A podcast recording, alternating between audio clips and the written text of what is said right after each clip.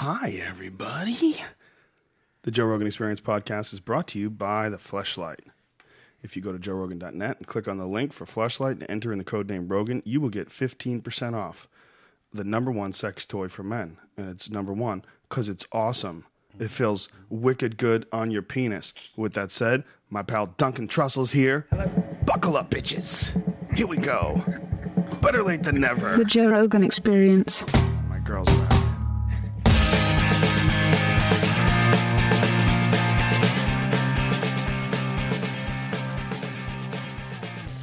With such a long absence of two weeks off the podcast, ladies and gentlemen, you were Jones and I was Jones, and we had to bring you back the three most pertinent guests in the same week Joe Diaz, Ari Shaffir, and now finally Duncan Trussell. Yeah. Yay, my favorite buddy. Um, I'm, I'm psyched to have you on for a whole bunch of reasons because there's a bunch of nutty shit that's been going down that we must discuss. Right, did you hear about the quark gluon uh, particle that the Large Hadron Collider has created? No. Oh, this is fantastic stuff. We talked about it yesterday or Monday or yesterday? Yesterday. Yesterday. One sugar cube of this shit weighs 40 billion pounds. Whoa. It's more dense than a neutron star. It's like the single single densest piece of matter that that theoretically is is physically possible, and they created it What they created it and what happened? exactly. Does it go through the ground? And the fucking who knows? you have a marble, you drop the marble on the ground, it shoots right through China Earth, and comes yeah. out an exit wound like Kennedy's head. And then it goes back down and goes. It's like a non-stop thing. No, you, no, no, You know, I- like gravity. Oh, you know It what I mean? Comes up and down Through just the earth? The earth. I think I. Boom. Yeah. I, what the fuck does happen? I think I heard something, not about this, but the possibility of this, and how that could be one of the possible extinction events. Is that it sets off a chain reaction and sucks everything into it. Oh my god. Well, if you think about the idea of that, this this quark gluon thing, the idea that they can create this, you know, this is the bottom line about all this shit is it's never going to stop right there. No way. They're going to keep going. And if they can create something that's this heavy, what if they create enough of it where it really is like something that goes through the fucking earth? If you had something that was so heavy that it would like you would drop it and it would just shoot down through the earth, Yeah. where would it stop? It, it- it wouldn't, would it? I don't know. I mean, if it's so heavy that it smashes rock and it, and then it hits the core, what happens? That does the core melt it? Does it melt it? Maybe it gets melted in the core. It makes a volcano. Yeah. What does it make a new volcano? I mean, does it matter how big this quark gluon plasma? Well, yeah, we're particle, talking. It's whatever- probably a tiny, tiny thing. Dot, yeah, yeah. it's nothing. It's like a micro meteor or something. Yeah, it's it's the, the crazy thing is these guys that are doing this stuff, they all know that this is crazy and they're joking around about it. So there's some photos now of them playing Half-Life. If you just look up Large Hadron Colliders guys get the- theatrical with Half-Life. Street Yeah. theater. There's them. He's got a, a, a the orange safety helmet on, just like the Half Life character, with a crowbar, and the other guy's got like a head crab on. Have you seen? You seen it? I just opened it. Yeah, it's it's hilarious. it's hilarious. They know what the fuck they're doing. I mean, I Right. guess they ju- you just have to keep doing it, but th- they're aware of it. And all the while, um, there's this while this all comes out. This is uh, cosmologists have reconciled this a seemingly impossible contradiction. The contradiction of uh, the superposition contradiction. You know, the superposition is uh, that something can exist and not exist at the same time. Yeah. And there's two different there's there's the multiverse theory and there's the, the many worlds theory and apparently they've figured out some way to to reconcile these two theories. It's so hard to fucking understand. It's like it's so difficult to wrap my brain around. You know, I'm I'm just not really smart enough or have enough experience with this kind of shit. But you know the observability of the universe. It's like it's when you get down to like quantum particles, when you get down to you know subatomic particles, it gets really weird. It's it's hard to understand how this can be real. That something can uh, appear and disappear, and no one knows where it went, and they can also appear in both in two different positions at the same time, and, it's the same particle. Isn't there also something where apparently your the your expectation of the thing mm-hmm. somehow impacts it? Yeah, the viewer they don't understand that either. You know, there's there. I, it's really hard for me to explain it without butchering it. But you can look up Doctor Quantum. You know, there's some some videos of it online where it's explained in cartoons for complete retards like you and I. Yes. and it's basically they you know they shoot these particles and there's a different reaction when people are watching than when people aren't watching Right. you know and uh, the idea that something is in, in a superposition basically means it could be in motion and it can be still at the same time It- it's like the, the way they describe it is that you could like you cannot see a dead cat and a live cat that are the same cat at the same time you know? And the idea that a lot of people believe is that every single possibility happens for every single it, like say you open up a door every fucking possible thing happens once you open up that door. Infinite possibilities. But not to you. To you one thing happens and you live in this one dimension and in this one dimension this one thing happens and for everyone else, uh, you know, or, or all, all these other yous that exist in uh, an infinite number of different universes, you don't experience that, but it happens. That's why goals are so important because when you have a goal, you're setting uh, something in the future, which is, if you think about things in the way you just described it, what you're really thinking about is in this great array of possibilities in the future, there's one node that contains within it all the different possibilities that involve whatever your goal happens to be. Mm-hmm. And so the goal becomes literally a kind of compass that's guiding you toward this place and temporal spatiality where these things that you want to have happen happen. That's why everybody says if you want to be successful, have a goal. And you know, when I when before I knew about this, I used to think that meant yes, because it will give me the discipline and the motivation to work towards what I want. But metaphysically, you may actually be sort of guiding the ship of your life towards this temporal possibility and then getting the things that you want. It's a lot of that. Right, and but there's also the the problem of the cynic and the cynic point of view, which you know Penn and Teller uh, are big cynics on that bullshit show, and I really like Penn Jillette. He's a very fun guy, and uh, one of the things that he really nailed is all these assholes that pitch the secret, and you're trying to tell people with horrible terminal diseases that it's their fault. Like that shit is ridiculous because it is not absolute. It does not work in all circumstances, and little babies are not responsible for getting hit by bullets and drive-bys because that shit does happen. So it is not. It's not clean. You know what I'm oh, saying? Oh no, it's not clean. But if you want to get really weird, if you if we're talking about this idea that your your perception and faith guide you into the different all the different universes that exist, then Penn and Teller they're such skeptical assholes that maybe they've guided themselves into a universe of absolute boring bullshit. Those guys just want to live in a world of like, you know, what's it called, Newtonian physics, where everything comes from an accident and all that stuff. It's a it's the religion. That's the religion of the day. So you what you're saying is that because they've b- refused to believe in any psychic phenomenon, they've refused to believe in anything trippy or woo woo, that they they live in a limited world. uh, Penn and Teller should know. My mom got bone cancer. My mom went to a faith healer. My my mom, uh, her bone cancer is now like almost gone. You tell me.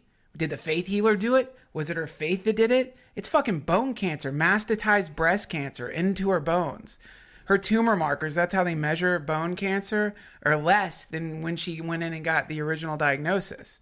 So it's reversing, it's going backwards. Now, she went to a faith healer. I'm not a liar. I don't. You know what I mean? I'm not. I, I'm not making this shit up. Do Do I think it could be other things? Sure, it's probably a combination of everything. But Was she on medication as well? Yeah, she what she was. She was, and she also cut sugar out. And there's a lot of different things that she did. But one mm. component of it was this event that she went to. Now, do I believe in faith healers?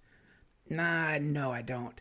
But I do believe that if somebody can create the illusion in the mind of a person, some kind of event to mm-hmm. give them the faith to believe that they can heal themselves, then maybe that works. The mind controls the, I mean, think about it. Your body is, when cancer happens and your DNA starts fucking up, that's part of your body. That's you. Mm-hmm. Your cells are you, your neurons are you, it's all you. To think that you can't control that, to think that some deeper part of you can't control that, it's crazy. Of course you could.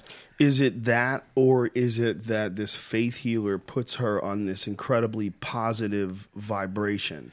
And because of the fact that he thinks that this woman, or this, was it a woman? Or she thinks? Was it a woman or was it a man? My mom? You- the- Faith healer. yeah, was your mom a man or a woman? I don't know. I, I, never I was asked. saying, I never checked. was it, you don't know if the faith healer was a man or a woman? The faith healer is a man. His name's John of God. Well, maybe your mom, because of the fact that she so believes and so needs this to happen, she goes and maybe all of a sudden she has this incredible feeling of positive expectations and instead of doom and gloom, and that's enough to turn things around. That's it. That's what I think. But then she's also on medication too, Yeah. dude. You gotta you gotta well, look well, at that. No, it's you have to. The idea is, it's like you're What's not. the medication? Do you know? I don't know. Bone marrow Go reversal. away. Or, Go away.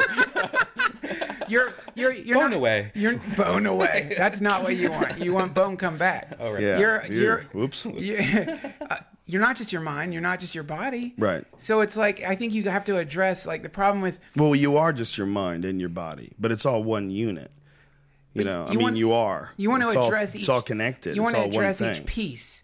You know, each piece of the puzzle. Like, give your mind something to work on. Your mind is dealing with the horror of riding around in a car that's breaking down and will soon turn into worm food. That Mm-hmm. sucks. When you have a Western doctor being like, well, you know, statistically, which the doctor did say to my mom, uh, she had six months to live, and that was like over a year ago. Uh, the the doctor, when your when your mind hears that, it's not like ah, you know what? I'm gonna really start healing now. You're just like, fuck, mm-hmm. I'm dead. Meat. I'm about to go into infinity, and so then they're like. We understand that you're feeling depression, so we're going to prescribe some antidepressants to you to help you deal with the sorrow of your own demise. Now you're fucking with your brain in the wrong way. You're messing it up with antidepressants. Is that what they do when people are diagnosed with terminal cancer? They give them antidepressants. Valium, Xanax, calm down the anxiety. We're just gonna relax you and do infinity. Whoa, that sounds like a good move, though. If you're fucked up on Ease your fucking mind. bone cancer, Yeah, it eases you know, your if mind. it's a rap, it's a rap, right? I mean, it's going to be a rap eventually for all of well, us. that's the- Wouldn't see, it be better to go out? No, that's the instead of- problem, man. Especially weeping? with, with the, the problem with cancer is that um, we've heard so much stuff about it that you hear, you know, the cancer diagnosis for a lot of people. You're like, I'm dead. Right. But um, one of the other things that my mom did, and there's some great books out there that are uh, s- basically say that uh, cancer loves sugar. So Mm. Yeah. if you're fucking drinking a lot of sugar or sugary stuff, then the tumors will grow faster. Hmm. So somehow cancer doesn't do that well in an acidic environment. So if you start I drinking think you mean alkaline.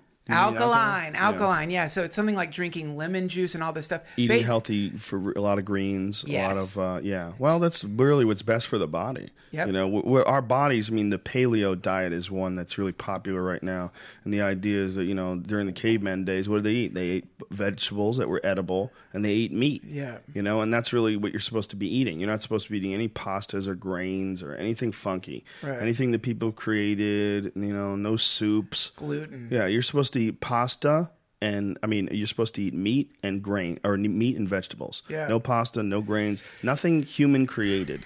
And just think of yourself as like, you know, a, a person living in that era. You know, really that's the healthiest way to live, man. You know, the healthiest way to live is to get a lot of vegetables, a lot of like broccoli and anything with, like, you know, with fiber that's going to clean out your colon. Vitamins. You know, Brock Lesnar had to go in for uh, colon surgery. He had diver- diverticulitis that you get from eating too much meat. It's a disease that you get from literally not having vegetables, and it's a, a terrible one where your guts rot out.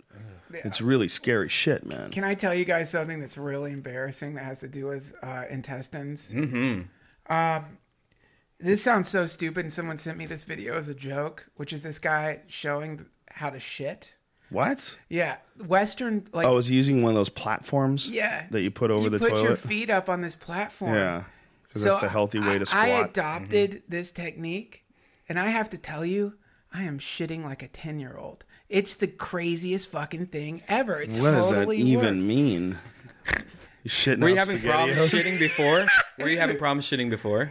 No, I'm not having problems shitting, but it's like you know, like people, will, Americans will sit on the toilet and read. Right. I'm gonna read a book, It's like shitting is not supposed to take that long. Yeah. Look at your dog. How Uh-huh. long does it take your dog to shit? If your dog takes longer than like a minute to shit, you're automatically like, oh, something's wrong with it. Something's wrong with Mayor Right. Cutie. So you should eat dog food. That's exactly right, and that's why you're a scientist because you. no, man. I the problem is, is like I enjoy it though. It's more of a I enjoy the whole process. I could sh- squirt it out real quick if I wanted to. But You why enjoy not? it. I enjoy it. It feels you good. enjoy having turds. Come out yes. of your You don't ass. enjoy taking a nice shit. Hmm. Do you? I love it. I love it too. One of my most fa- favorite activities, especially when I eat a lot of lettuce and it just comes out nice and loose Oh, and sure. easy. Yeah. Yeah, but it's giant not something I look forward to. I like the little plop splash that plops back and like gives you a little kiss on your butthole from a little piece of water. You don't look forward to it, like when you're coming home, you're entering into the door, and you're like, "I am going to take a giant shit right now." You don't look forward to that. Well, no, of course. I mean, I wouldn't. Looking forward to it is like a weird. Like I, you know, I look forward to The Walking Dead, the second season coming out. That's something I look forward to. You don't look forward to a shit. It's not. I mean, yeah, okay, fine. I, I love look it. forward to it, but it's not. It doesn't take up my time. I'm not Someone's like I'm not listening to love songs on my radio. And Embarrassed about potty over there. I, I know. How many times a day do you shit? I shit once a day. All right. Wow, that's, That's it. it. See, you're not That's enjoying why pooping. you need this crazy Yeah. uh, fucking African- platform. African- You need to change your diet. You're son. supposed to shit twice a day. I shit all the Uh, three time. times a day, probably. Three. Yeah. If you eat a if lot, not more. you're supposed to. First of all, you're supposed to eat several meals a day. You're not supposed to eat just one or two meals a day, right? Yeah. If you want to be lean and healthy and have a lot of energy, the key is to not having your body in a constant state of digestion. Right. So your body's only digesting minimal amounts, not some big fucking giant gorging meal that just wrecks Sure. your whole system. Well, if you do that, what's that stuff going to do? It's going to sit inside you and wait for the one big evacuation event at the end of the night. No, Yeah. it's going to shit throughout the day.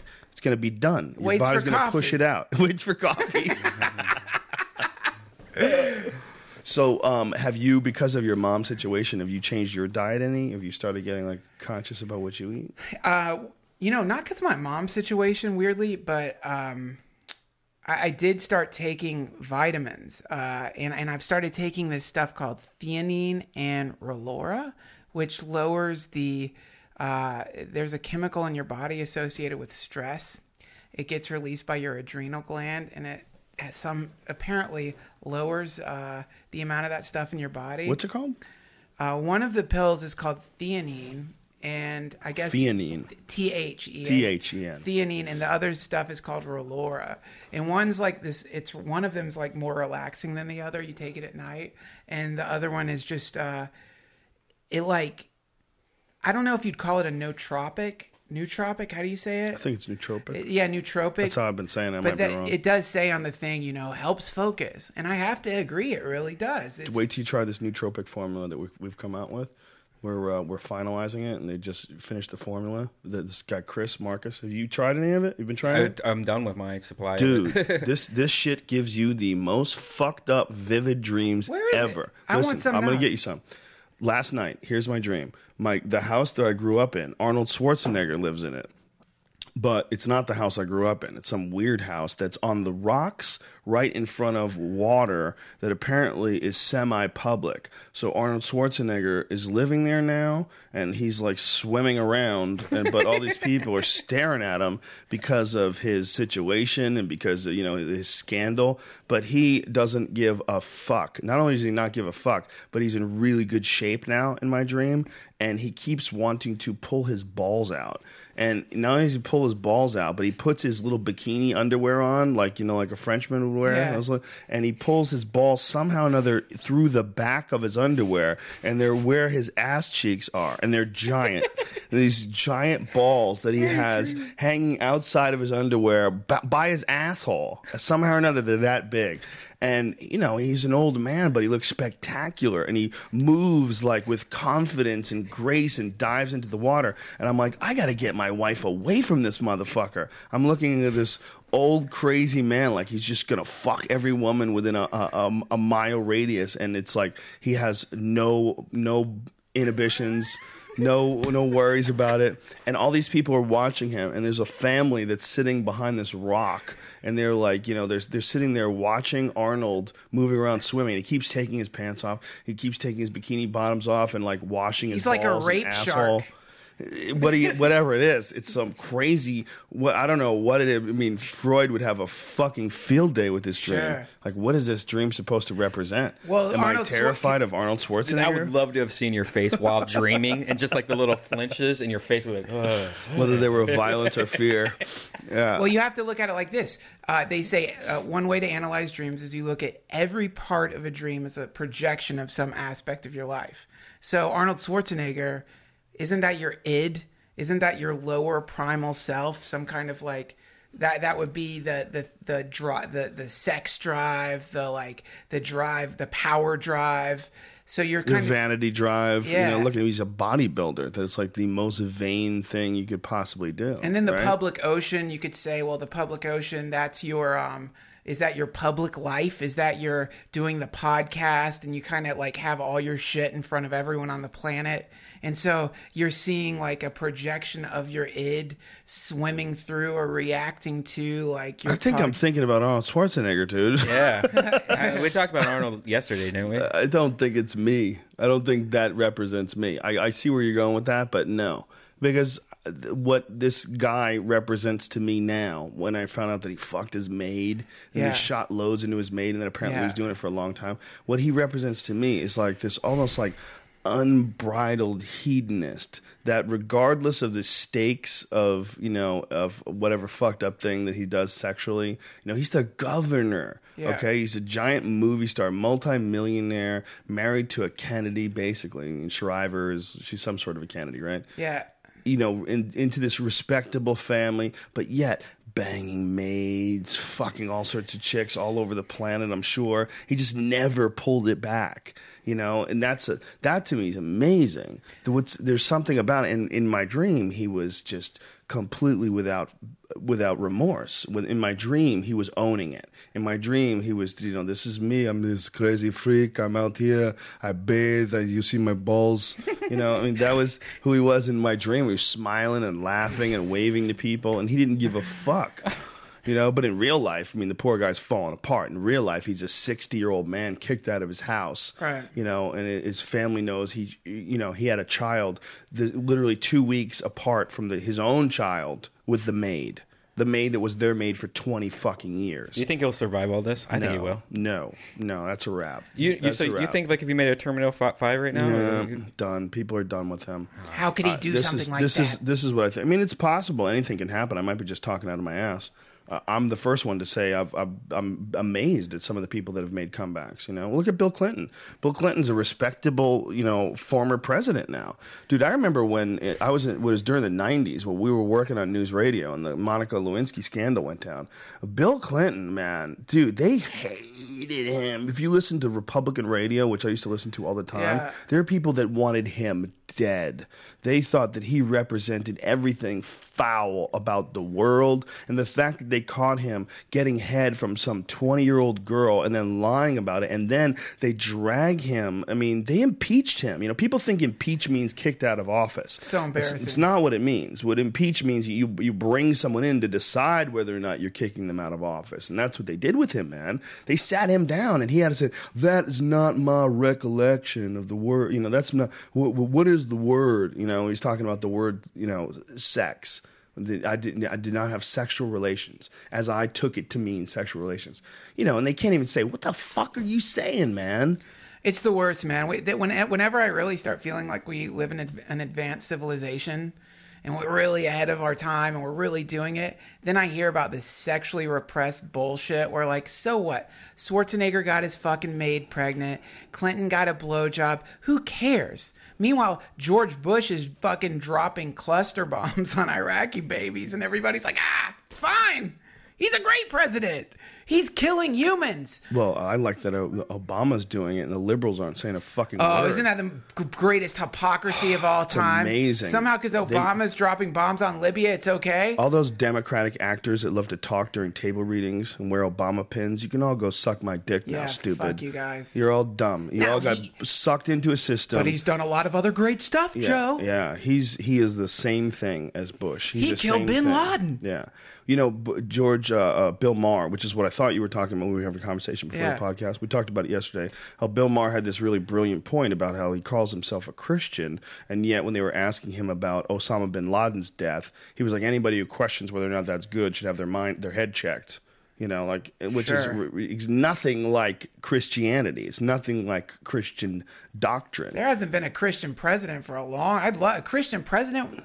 I'd love to see that. You know who would be a oh. real one? Who'd be a real one would be Ron Paul.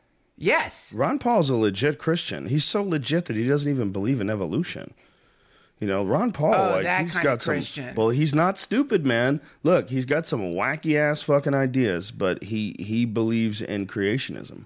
You know, and psh, look, life itself is fucking beyond bizarre. I, I'm I'm not ruling out the possibility of creationism, but when you start talking about evolution just being a theory, and you don't necessarily agree with that theory, like you're in Wackoville. Like evolution is not just a theory; it's provable. There's like there's transitionary fossils. There's there's um, uh, uh, thousands of scientists for hundreds of years have been collecting data, and they can show natural adaptation. They can show change. They can show things in our lifetime we can show about humans, especially like men in Tibet that have gone uh, that live at very high altitudes, and their bodies have changed and evolved to be very different from our bodies Yeah. and they've done this to to adapt to this really harsh new environment. Just what happens, man. Have you, know? have you read the uh, Trialogues? yes, the McKenna. Yeah. Rupert And- Sheldrake. yeah. When they start talking about the morphogenic field. Yeah. Hmm. So the, like the idea is that like and and so the evolution, like their idea of evolution, they they they ask this really awesome question, which is like you have Newtonian physics, the laws of the universe, how the universe works.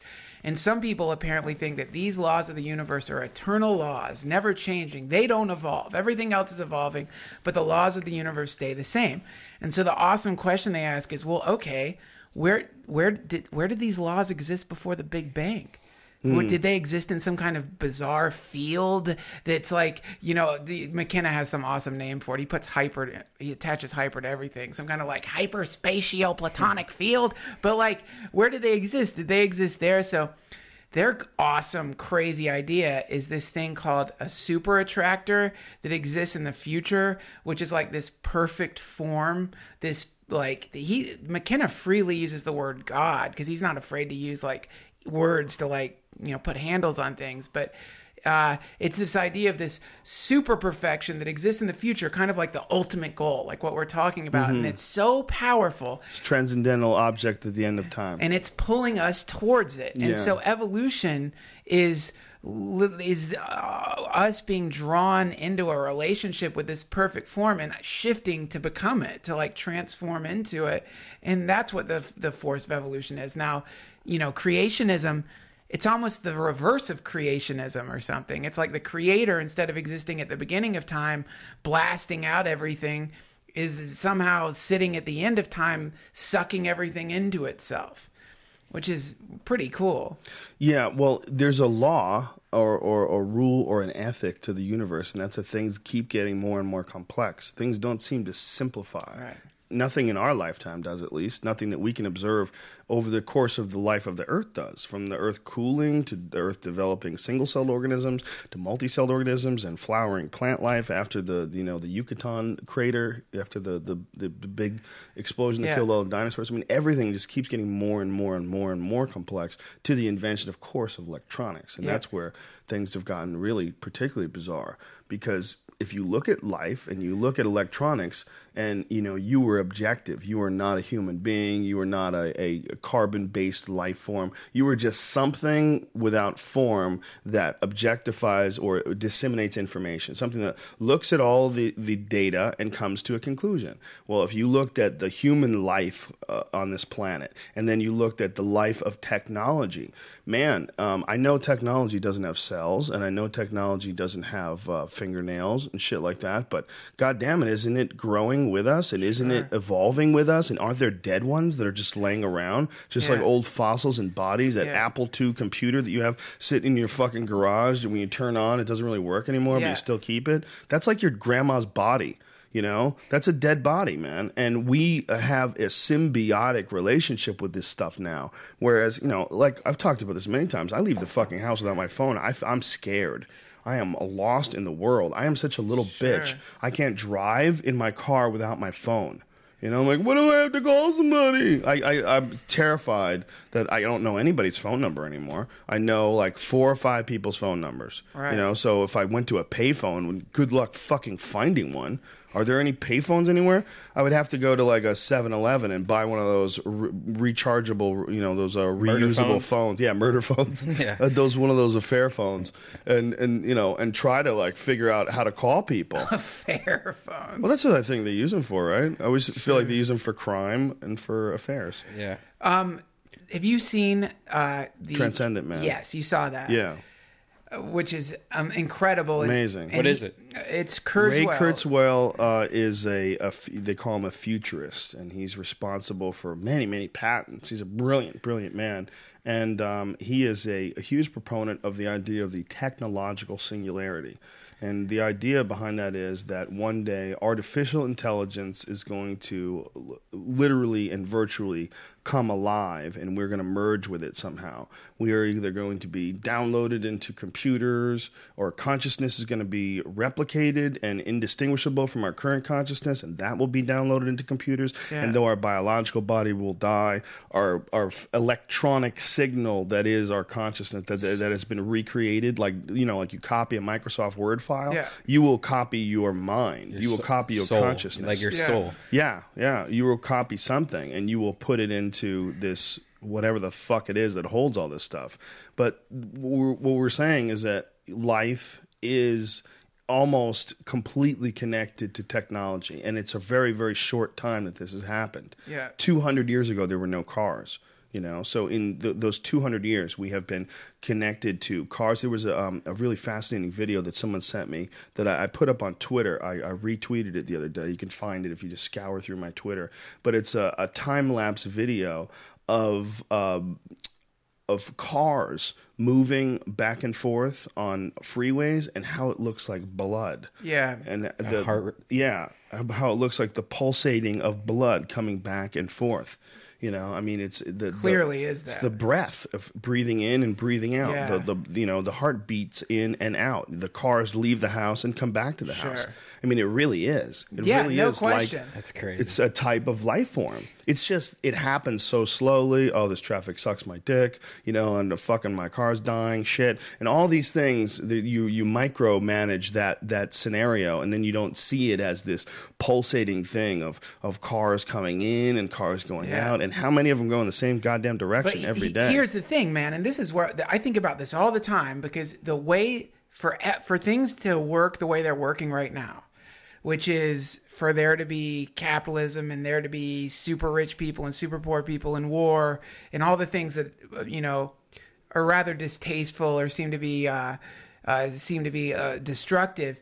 For that to exist, each of those little nodes of consciousness that represent that bloodstream have to think they're individuals and have to think they're more important than all the other ones. So you've got a bunch of blood cells all thinking, yeah, I got to get to work. What the fuck's wrong with this asshole in front of me? And not realizing they're all part of this one superorganism.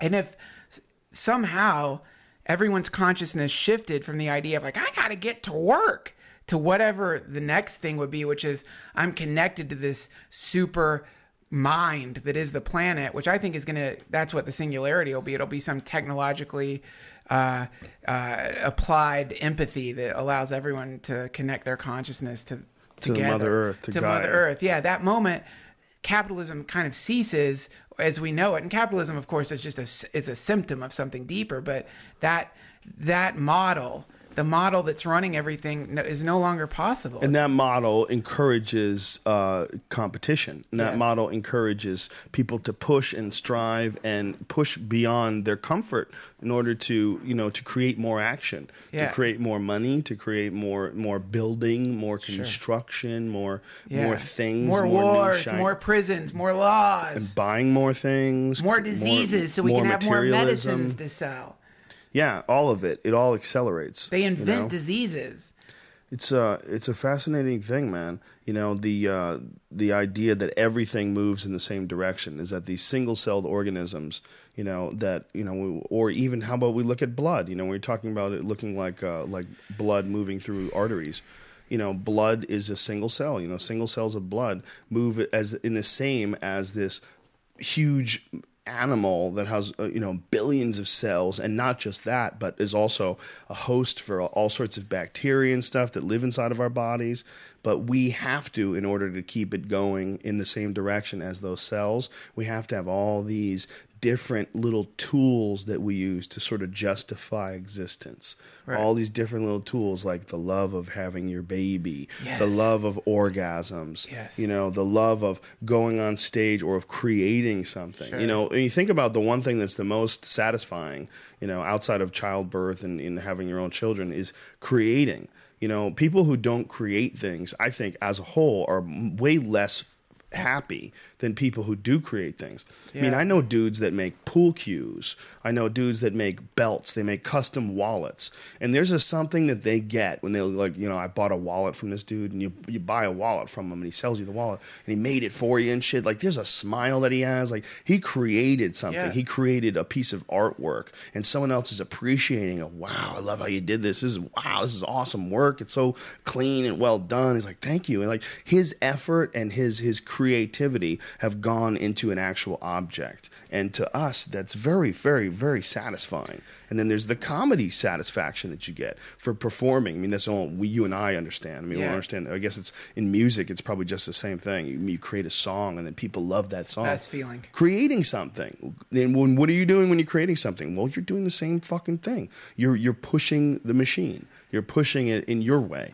And your way is making people happy and and giving people some positive energy. yeah, and and then they buy your DVD, and there's an industry behind that, and they come see you at the clubs, and there's, there's industry behind that, even behind putting gas in their cars, and you know, it's it's it's a really it's amazing how many different pieces are in place. if you, if you if you take back if you like you know zoom in on the idea of what is creation and creation is taking something from the nothingness and bringing it into the somethingness. And so you sort of become the doorway for something to come from the nothingness into the somethingness. So when you're creating you're actually experiencing a flow through from the infinite into the finite. And that i think that is the feeling that we love so much is that sense of feeling that that thing when you're working on jokes and all of a sudden it goes from being a drudge to all of a sudden it's like holy shit you know it's happening and all of a sudden you get sucked into this weird vacuum and, and you, you've written for like two hours and it feels like a second you know? That that sense of being pulled into a momentary current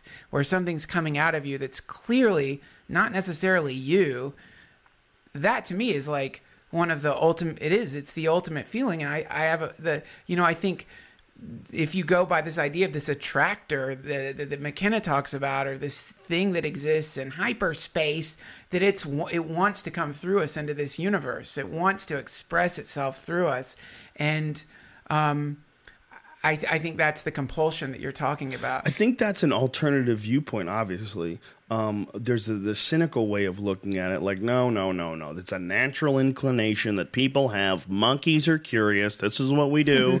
We think about things, and every joke that you have is just, just accumulation of your life experiences, and you're figuring out a little bit. Congratulations, right? You're not tapping into the universal consciousness. We'll be fuck. right back. Sarah Palin's on the line, and we're going to have a nice little sit down with the good. future president of the United States, maybe, huh? Who Yeah, knows? well, let's hope he doesn't fuck anybody that he's not married to by imaginary rituals. Uh, you, the, the thing about it But you know what I'm saying? The, the, that cynical point of view about uh, the idea of creativity. Um, Yeah. There's something to that point of view too. You have to address it. You can't always go hippie. And um, one of That's- the things I that I I think it's ba- I bounce back and forth. I don't think it is either, but it is a little. Um, I bounce I bounce back and forth with the idea of the imagination being uh, uh, almost like like when you when you have imagination, that the imagination is the real force behind the the evolution. What imagination truly is is we think of as like, oh, I can see things, I can work around problems, I have this idea.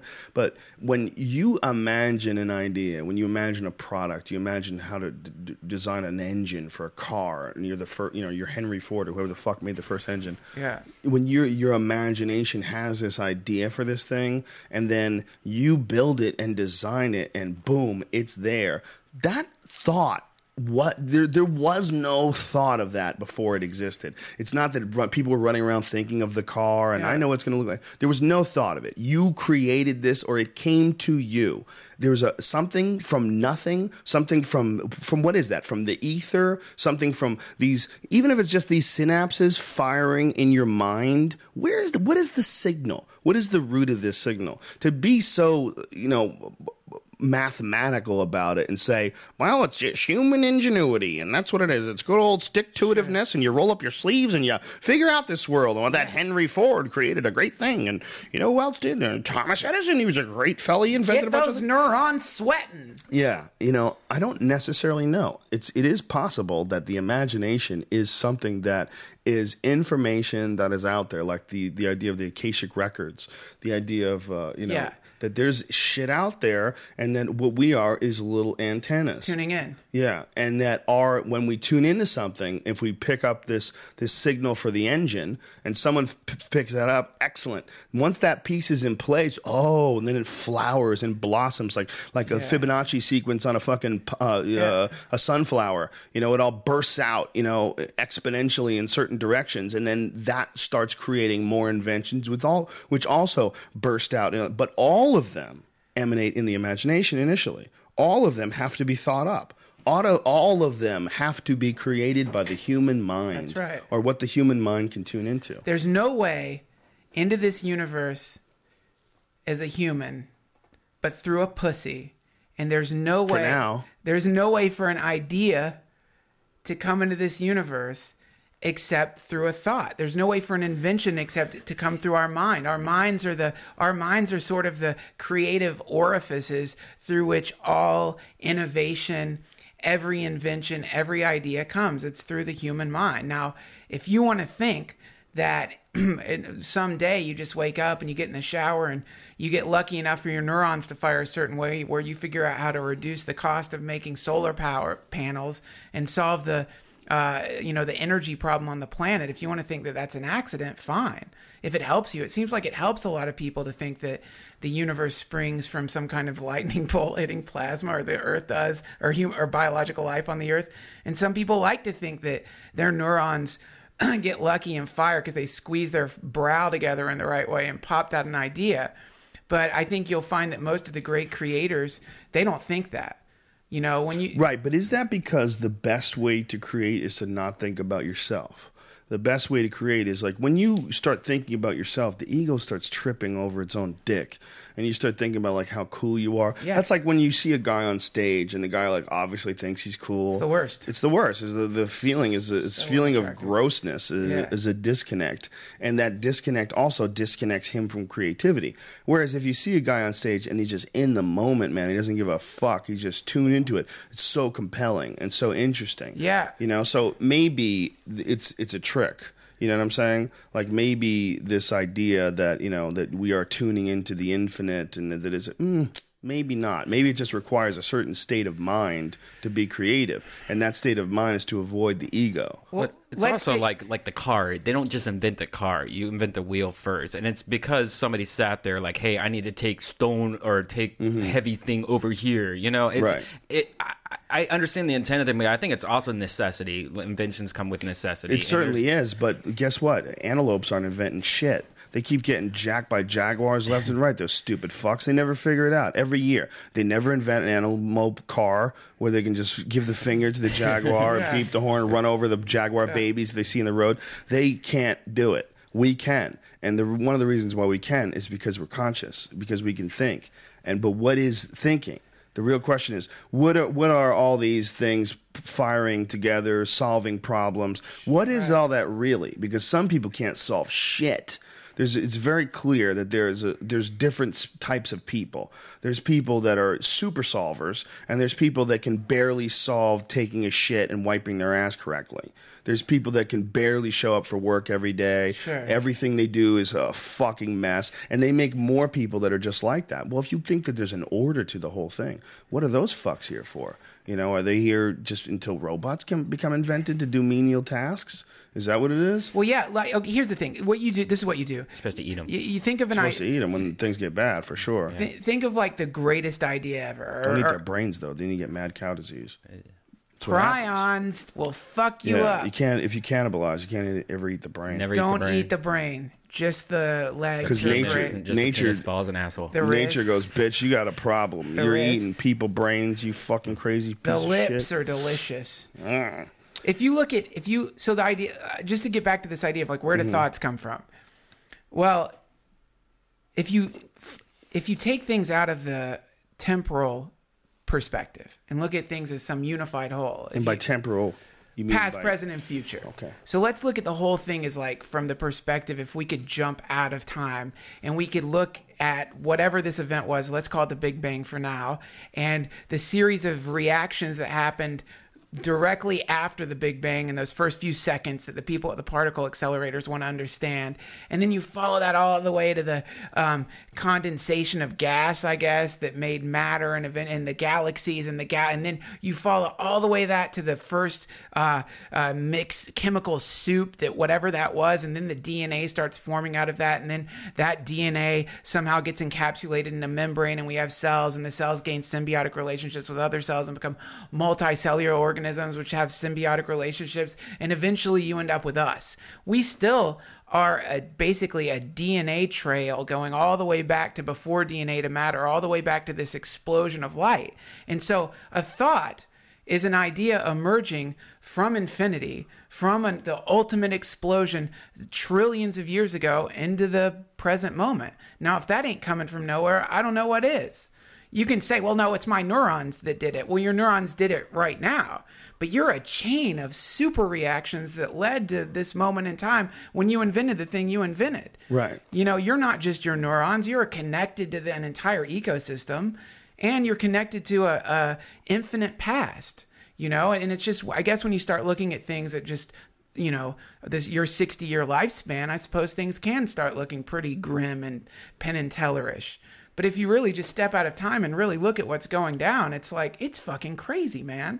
We got blasted out of some infinite past and we're like yapping about it right now. Well, it seems to me that we are passengers on a spaceship that is about three hours from slamming into uh, another planet, and we just woke up from hyperspace. Yeah. And we're looking at the maps, and we're going, "How the fuck did we get here? What are we doing here? Does anybody is the radar online yet? We are starting to decipher radar, sir, but we do have a window, and we're moving very close to something. We're not exactly sure what it is. Yeah. And then you know exact, you know what I'm saying? Yes, it's like we're waking up in the middle of history.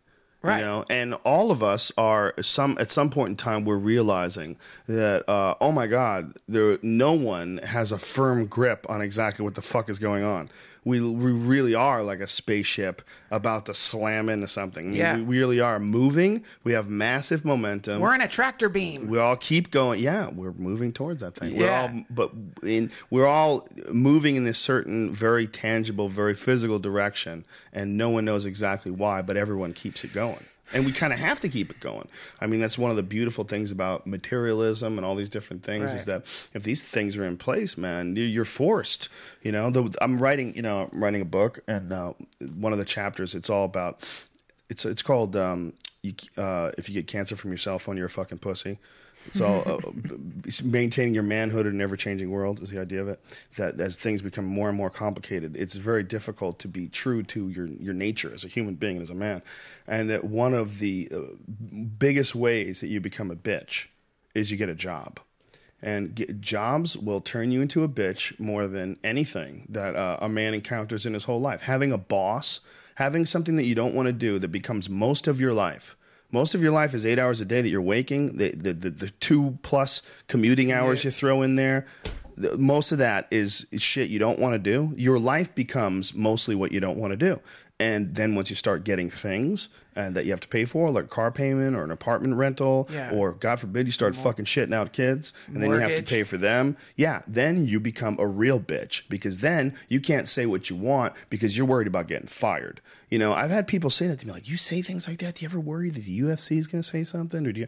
Well, I'm in a luxurious position where I don't have to worry about that. But goddamn, fuck yeah, of course I would. You know, if I was barely getting by and I didn't have money saved up and I didn't have other career paths, you know, being a comedian is the most beautiful fucking thing to ever have as your main occupation because we can always go to that. you know, and we can always speak our mind. And if people know they can count on you, look, one of the reasons why this podcast is so successful is because there is no bullshit going on in this podcast. There's a lot of speculation, there's a lot of what ifs, there's a lot of stoner talk, but every fucking thing that I say, I say because I believe it. I or I'm being honest about my thoughts. Right. There's not a lot of people that are thinking like that in this world. There's not a lot of people who have the luxury with their job to be honest about their points of view all throughout the day. But what do you do? And this is something that I always wonder, and I, and I share your this idea that you have. I, and you're right. Having a, a job is a form of slavery. Well, you get locked into the system. You Yeah, get locked yeah. into the machine. But what would the world be like if you applied this philosophy? If everyone on the planet heard you saying that and suddenly left their jobs? Yeah, it would be impossible. What do we have? We we have a, a far too complex society where there's a bunch of shit that needs to get done that nobody wants to do. But what is that? I, I really want to know. Like, this is an idea I always want to explore. It's like, what? What? Ha, okay, let's just say, just for a thought experiment, everyone on the planet, this thing happens in the Mm-hmm. spaceship. They all wake up. And we're all looking at what we're doing, and ninety percent of what we do is robotic, ritualistic bullshit that that that is uh, not allowing us to fully experience life. Well, there would be some good things that would happen, like government jobs that are completely useless would go away. Like the real stupid, silly jobs that are only in place because the government wants to provide jobs and make Yeah. government bigger because it's one of the ways they can show they're doing well and helping the economy.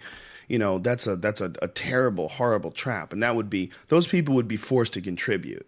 That would be something you you you're gonna now get forced to actually have something that you you know you're gonna give to society, and they're gonna give you food in return for this thing. You know, they're gonna give you clothing. They're gonna get you. There's gonna be some sort of a system in place. You know, the the, the real problem though is what about all the shit that nobody wants to do? Right. What about create? What about making computers? What about land? fuck- What about landscaping? yeah. What are we going to do without? Are we going to only have third world countries that are handling all our shit, and this this entire country becomes a bunch of you know layabouts with no jobs? See, that's where it gets fucking There- weird, there's man. there's a lot of people that have jobs that have bosses that love their fucking job. 'cause Yes. They love being a landscaper or they Yes. love being an architect Yeah, or that's they love being It's an true, artist. totally true. But those numbers are pretty small. Oh yeah, yeah, yeah. I don't even think it's ten percent. I don't think ten percent of people I know love their job. Well, I'll tell you who loves their job McDonald's workers. Have you ever gone into a McDonald's? It's like a temple of happiness. Those people are just miserable, grease stained. The, the, the, the, so, but I, this is a, you know, speaking of hippie. By the way, that's a good point that you brought up because they're replacing Dunkin' Do- uh, Dunkin' Donuts. They're replacing McDonald's uh, employees the with kiosks. kiosks. They have that already at Del Taco by my house. do they really? Or not Del Taco, El Pollo Loco. And you just go up and it's just like everything's touchscreen and you just slide your card and bam. That's the future. Send It sucks though, man, because how many McDonald's customers can read? But you know what the best is? Is being able to actually, for once, order everything exactly how you want to without having to waste the person's time. You know, like like you order your burger, you're like, yeah, I don't want mayonnaise. Oh, I would like mustard, ketchup. Yeah, let's add this. Let's add Right. like you're for once you're actually being able to order shit exactly how you want without making people. Feel like. I don't eat at those places anymore, man. I can't do it. Have you seen Food Inc.? Yes, Jesus fucking Christ. Watch Yeah. that and then go have a fucking McRib or whatever. it's hard. Yeah. Yeah, it changed my uh, my whole philosophy on all that stuff. I still eat fish though. Fuck fish. Good- fuck I eat fish. fillet I of don't fish. feel That's all I for eat at like fish. Burger King or McDonald's rather. I eat fillet of fish. I'm a lifelong enemy of the crab. really? I have no. I feel. I do not feel bad about eating crab, killing crab. Crabs suck, but like I don't feel bad about eating seafood. I can't feel sorry for fish. It's really difficult. They don't for me. take care of their young. That's all you need to know about fish. And they eat other fish. They yep, they eat other fish. They eat their own, by the way. You can I- catch bass all you can catch bass on little tiny bass lures that look like bass. You can catch them. They eat little baby bass. The moment Cunts. you eat your own species, Yeah. I don't feel bad eating you. Yeah. They shit their they shit their eggs out. The guy comes over, doesn't even fuck the girl, just jizzes all over the eggs. It's like what Just kind of a jerks off on the stupid yeah. pervert. Yeah, what kind of a they're so disconnected, you They're know? the perverts of the sea. well, they can't stop for even a second, even to fuck. There's no time. Gotta someone's going. going to come along and eat your ass. I gotta find some eggs to jizz on, and I gotta fucking- run. The world of of the ocean and of lakes is so fantastic and bizarre and and really alien to us. Doesn't you know? Mitch Hedberg have a joke about how awful the ocean would be if fish could scream? it would just sound like constant screams. It would be, man. You think about it. Everybody's a murderer. Even whales are murderers. Whales go around eating krill. You know, there's very few vegetarian fish, and it doesn't matter because even the whatever vegetarian fish there are, they get killed. I mean, the the ones that do exist that eat algae and shit like that, you're just there to clean up, bitch. And then every now and then someone's gonna come around and eat your ass. Or take a chomp out, an experimental chomp. Oh. How often does a shark see a human swimming? They don't like eating humans, but they take an experimental bite. yeah, they're hungry. Oh, what's this? Ah. They're hungry and you're easy, and the rest of the world is moving very fast. Look at this fucking stupid thing with rubber flippers. It's barely moving. Just bite this fucking thing real Just quick. see. Yeah, it's just like it's like eating like something out of your refrigerator that you're just like, well, maybe it's still good. yeah, it sucks. Yeah, I uh, I don't surf. Uh, I have friends that do it, and they say it's the most amazing thing of all time. But fucking man, every thanks. year someone gets jacked. Yeah. I always use the analogy that if every year someone got attacked by the wolf man, would you still go in the woods during a full moon? No. Why the fuck would you? Well, guess what? Sharks are way scarier than the goddamn wolf man because Right. they're real and they don't take days off. Yeah. It's not like, oh, it's not a full moon. We don't have to worry. We can go swimming in the ocean now. No, every fucking day sharks are out there and they're way scarier than werewolves. But isn't it like the odds of you getting in a shark attack? Like your your your odds would be better if you know getting hit by like a meteor or something like Do you that. know what? you know what? They're not that small. It depends on where you're at. If you go to South Africa, the odds are very high that you're going to get bit by sharks. That- that's There's an of- area in South Africa where they can drag a surfboard behind a boat, and there's videos of it because it's that fucked up. Because the, they have a huge population in South Africa of great white sharks, and people go fucking surfing out there, man. And you drag a boat or, or drag a uh, surfboard behind a great white or behind a boat, and the great white would just come along and nail it. They had one, they dragged it, they just dragged it for like five minutes. Three sharks nailed it in five minutes. See, What? it's terrible. And one of the one of the aside from being permanently crippled and terrified of the sea for the rest of your life, one of the awful things about being a shark attack victim is always hearing that fucking statistic. The odds of getting bitten by a shark are the same as getting hit Yeah. by and you're looking at your stub. like, yeah, fuck that statistic. I got my, my arm ripped off. There was a dude recently, uh, right up in uh, Santa Barbara, that got bit in half. He was a 100 yards from shore, swimming with his buddies, and a 16 foot great white came along and bit him in half. Ah. And they were like, Well, it's real rare for a shark like that to exist in this part of the world. Yeah, what the fuck are you talking about? Just because it's rare? It's, it's still the ocean. It's all connected. Yeah. The ocean is one big playing field, okay? There's no nets. There's occasionally nets for fish, of course, but there's nothing that separates this part of the fucking field from the other part of the field. Yeah. There's just habitat, and they choose if they want to, they can keep swimming. They can take a chance. They're in a certain area for a reason. It's because the food source is there. But guess what? There's a reason why some uh, killer whales are up near Alaska. It's because they found a fucking food source. They wandered into that area, started killing things Yeah. there, and said, "Oh, this is a good spot." The Shit o- moves, man. The ocean is like a giant buffet tray. And when you go into it, you become part of the buffet, whether you like it or not. You're you're anything in the ocean could eat you, and there's so many things that would love to. That that last moment, dude, that's what I always think about. You're out there swimming, body surfing, having fun. You see your girl on the shore. Hey, you're swimming. And then all of a sudden it feels like somebody punched you really hard in the oh leg. Oh, my God. And then you look down and there's just blood geysering out of your fucking ripped arteries and there's just you there's just some white shape underneath you carrying your leg off to Atlantis. And that, and you know what I mean? That's your last moment as you sink under the waves and suck in water because you lost so much blood. Maybe you wake up in the hospital two days later. Right, but you know what? How is that any better than the cow's last day when that fucking piston goes through his brain a couple days before you eat him in a cheeseburger? Not a You good know? last day. Not a good last day. Everybody's last day sucks, man. Not necessarily. Really? You think your last day is going to be the shit? I think that they're well. I mean, yes, because it Depends on how you do it, I guess. depends on how you do it. But If you keep like a survival stash of mushrooms around, you know, like a Sure. real, like a ten gram stash that you can just bust into it every time, and you're like, this, this motherfucker looks like it's it. This is it. You know, I'm, I'm drowning in my own lung fluid here. You know, my, my, my feet are black with rot. Okay, it's over. I can't breathe. Just chew down these Pound mushrooms real quick. things, just like fucking Aldous And your Huxley. family's like, Father, please don't do it. Don't take those things. Don't take those things. We want you here when you die. no, don't leave us. You're just trying to have a nice little mushroom trip before you blast off. You know, Aldous Huxley on his deathbed uh, um, wrote because he couldn't talk on a sheet of paper the medical prescription for 500 micrograms of LSD intravenously, which his wife injected into him on his deathbed. He's the guy who wrote Brave New World. Oh my And he went out tripping. Wow. Have you have you heard of Bitcoin? What? Have you heard of Bitcoin? Spell it. B I T C O I N. No. It's this new peer-to-peer currency that's going on the internet right now. It's kind of based off of torrents, you know. Oh, like I know what you're talking about. You're talking about that psychedelic store. Yes. Where you can buy anything you want. Yes, I was wondering if you guys knew about that. There's a Yeah. store that if you set up your computer correctly, like you have to put like some kind of make it random, like IP addresses, so it's not trackable. Then you can access to this access this one website called the Silk. Silk Road. Yeah, and you can pretty much buy any drug you want to. And these guys have been buying acid. They're using bitcoins though, so it's it's even more untraceable. Is it really untraceable? I, I doubt it. Yeah, I, think like I think they're anyone get could. fucked. Yeah, I mean, this is on like the the front dumbest. page of Wired. Yeah. How For those gonna- folks who don't know what we're talking about, if you just Google, this is the phrase to Google the underground website where you can buy any drug imaginable. If you Google that, it'll come up a bunch of different articles from a bunch of different publications.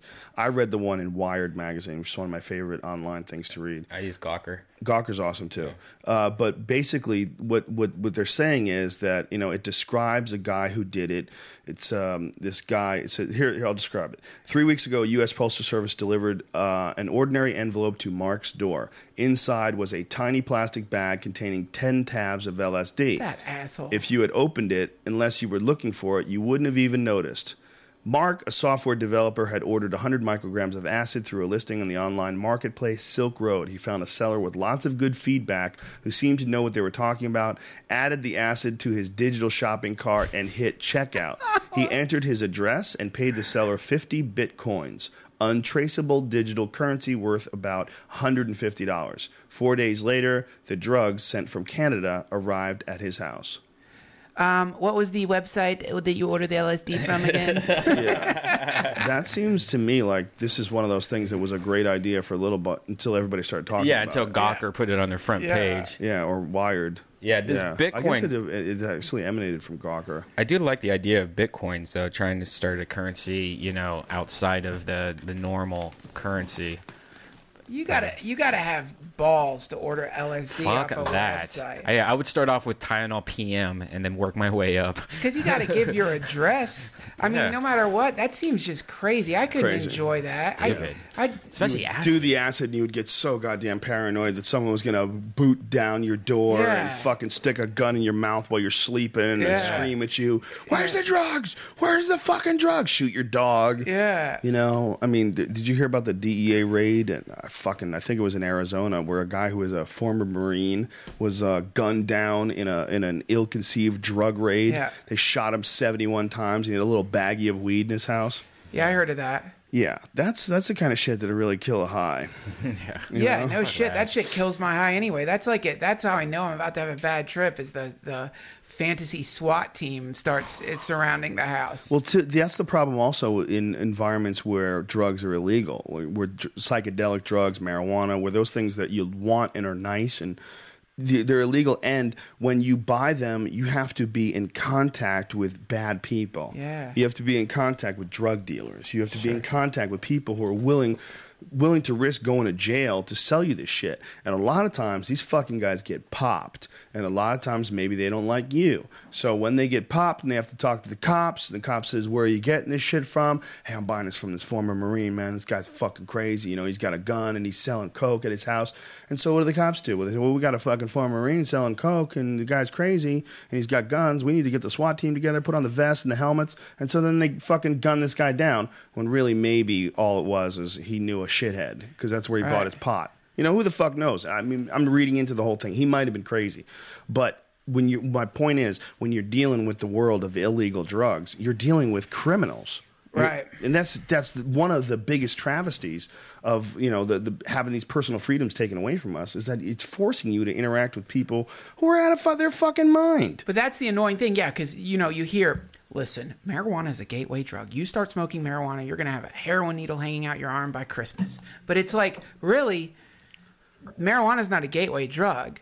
drug dealers are gateway drugs. And when a kid can't go to a, a, a store that solely sells marijuana and goes to a dope dealer in some trailer in North Carolina, like where I used to go, the guy's like, "Hey, boy, you want to you want to try some? Get an eight ball on top of that. It's great, Coke." And then the next thing you know, you're like, "Oh, sure, why not? I'll try some Coke, or I'll try some meth." That's one way of looking at it, but I could see that someone who's curious and tries marijuana would eventually be curious and try heroin, or be curious and try meth, or you know, if they have friends that are dumb, especially if you're young, it's If you very do, possible. if you do meth, I know this person. you person are a fucking moron. You are a fucking moron. But what if you're dumb? And what if you're young? And what if you have a friend who just did meth and he's like, it was crazy, it was wild. I thought you'd get hooked. No, no, no, I'm fine, I'm fine. And you're dumb and you listen to your dumb friend and then boom, you're doing meth. You Well, know, I can see that. I can see that.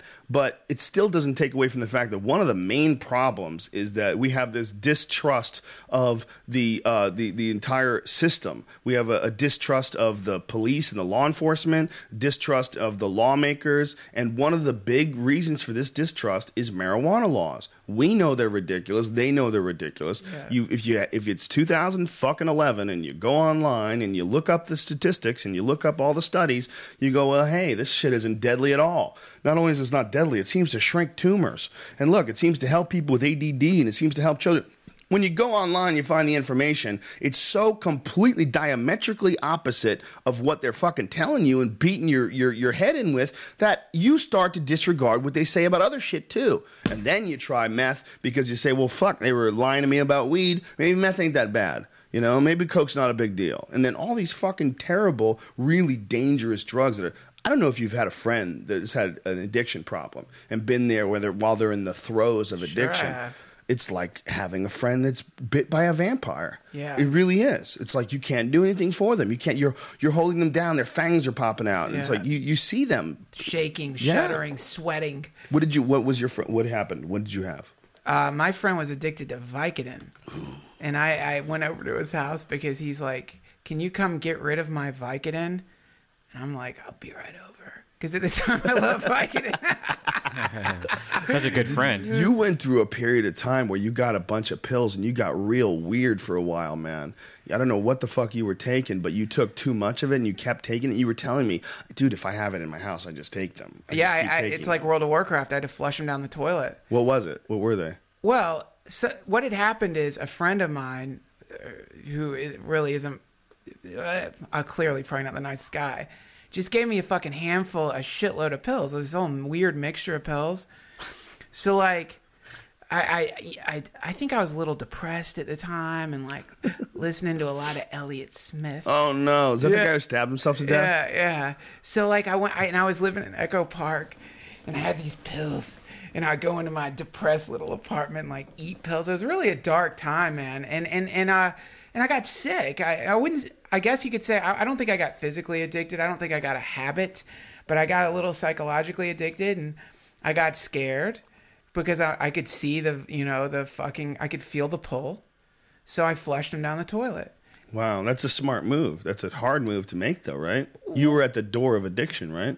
yeah and, and i could feel i could i could see where it could go um and that's why fucking pills suck and that's why you should avoid them at all costs because they fucking suck uh, you know i just threw my back out and my dad gave me uh, some pain medication which i took and this is the first time i've taken like a pharmaceutical painkiller in a long time and I hated it. It just made me feel like shit. I was puking yesterday. I don't know if that it was from that or the fact that we You're ate pregnant. old shellfish or I'm pregnant. But like, those things suck, man.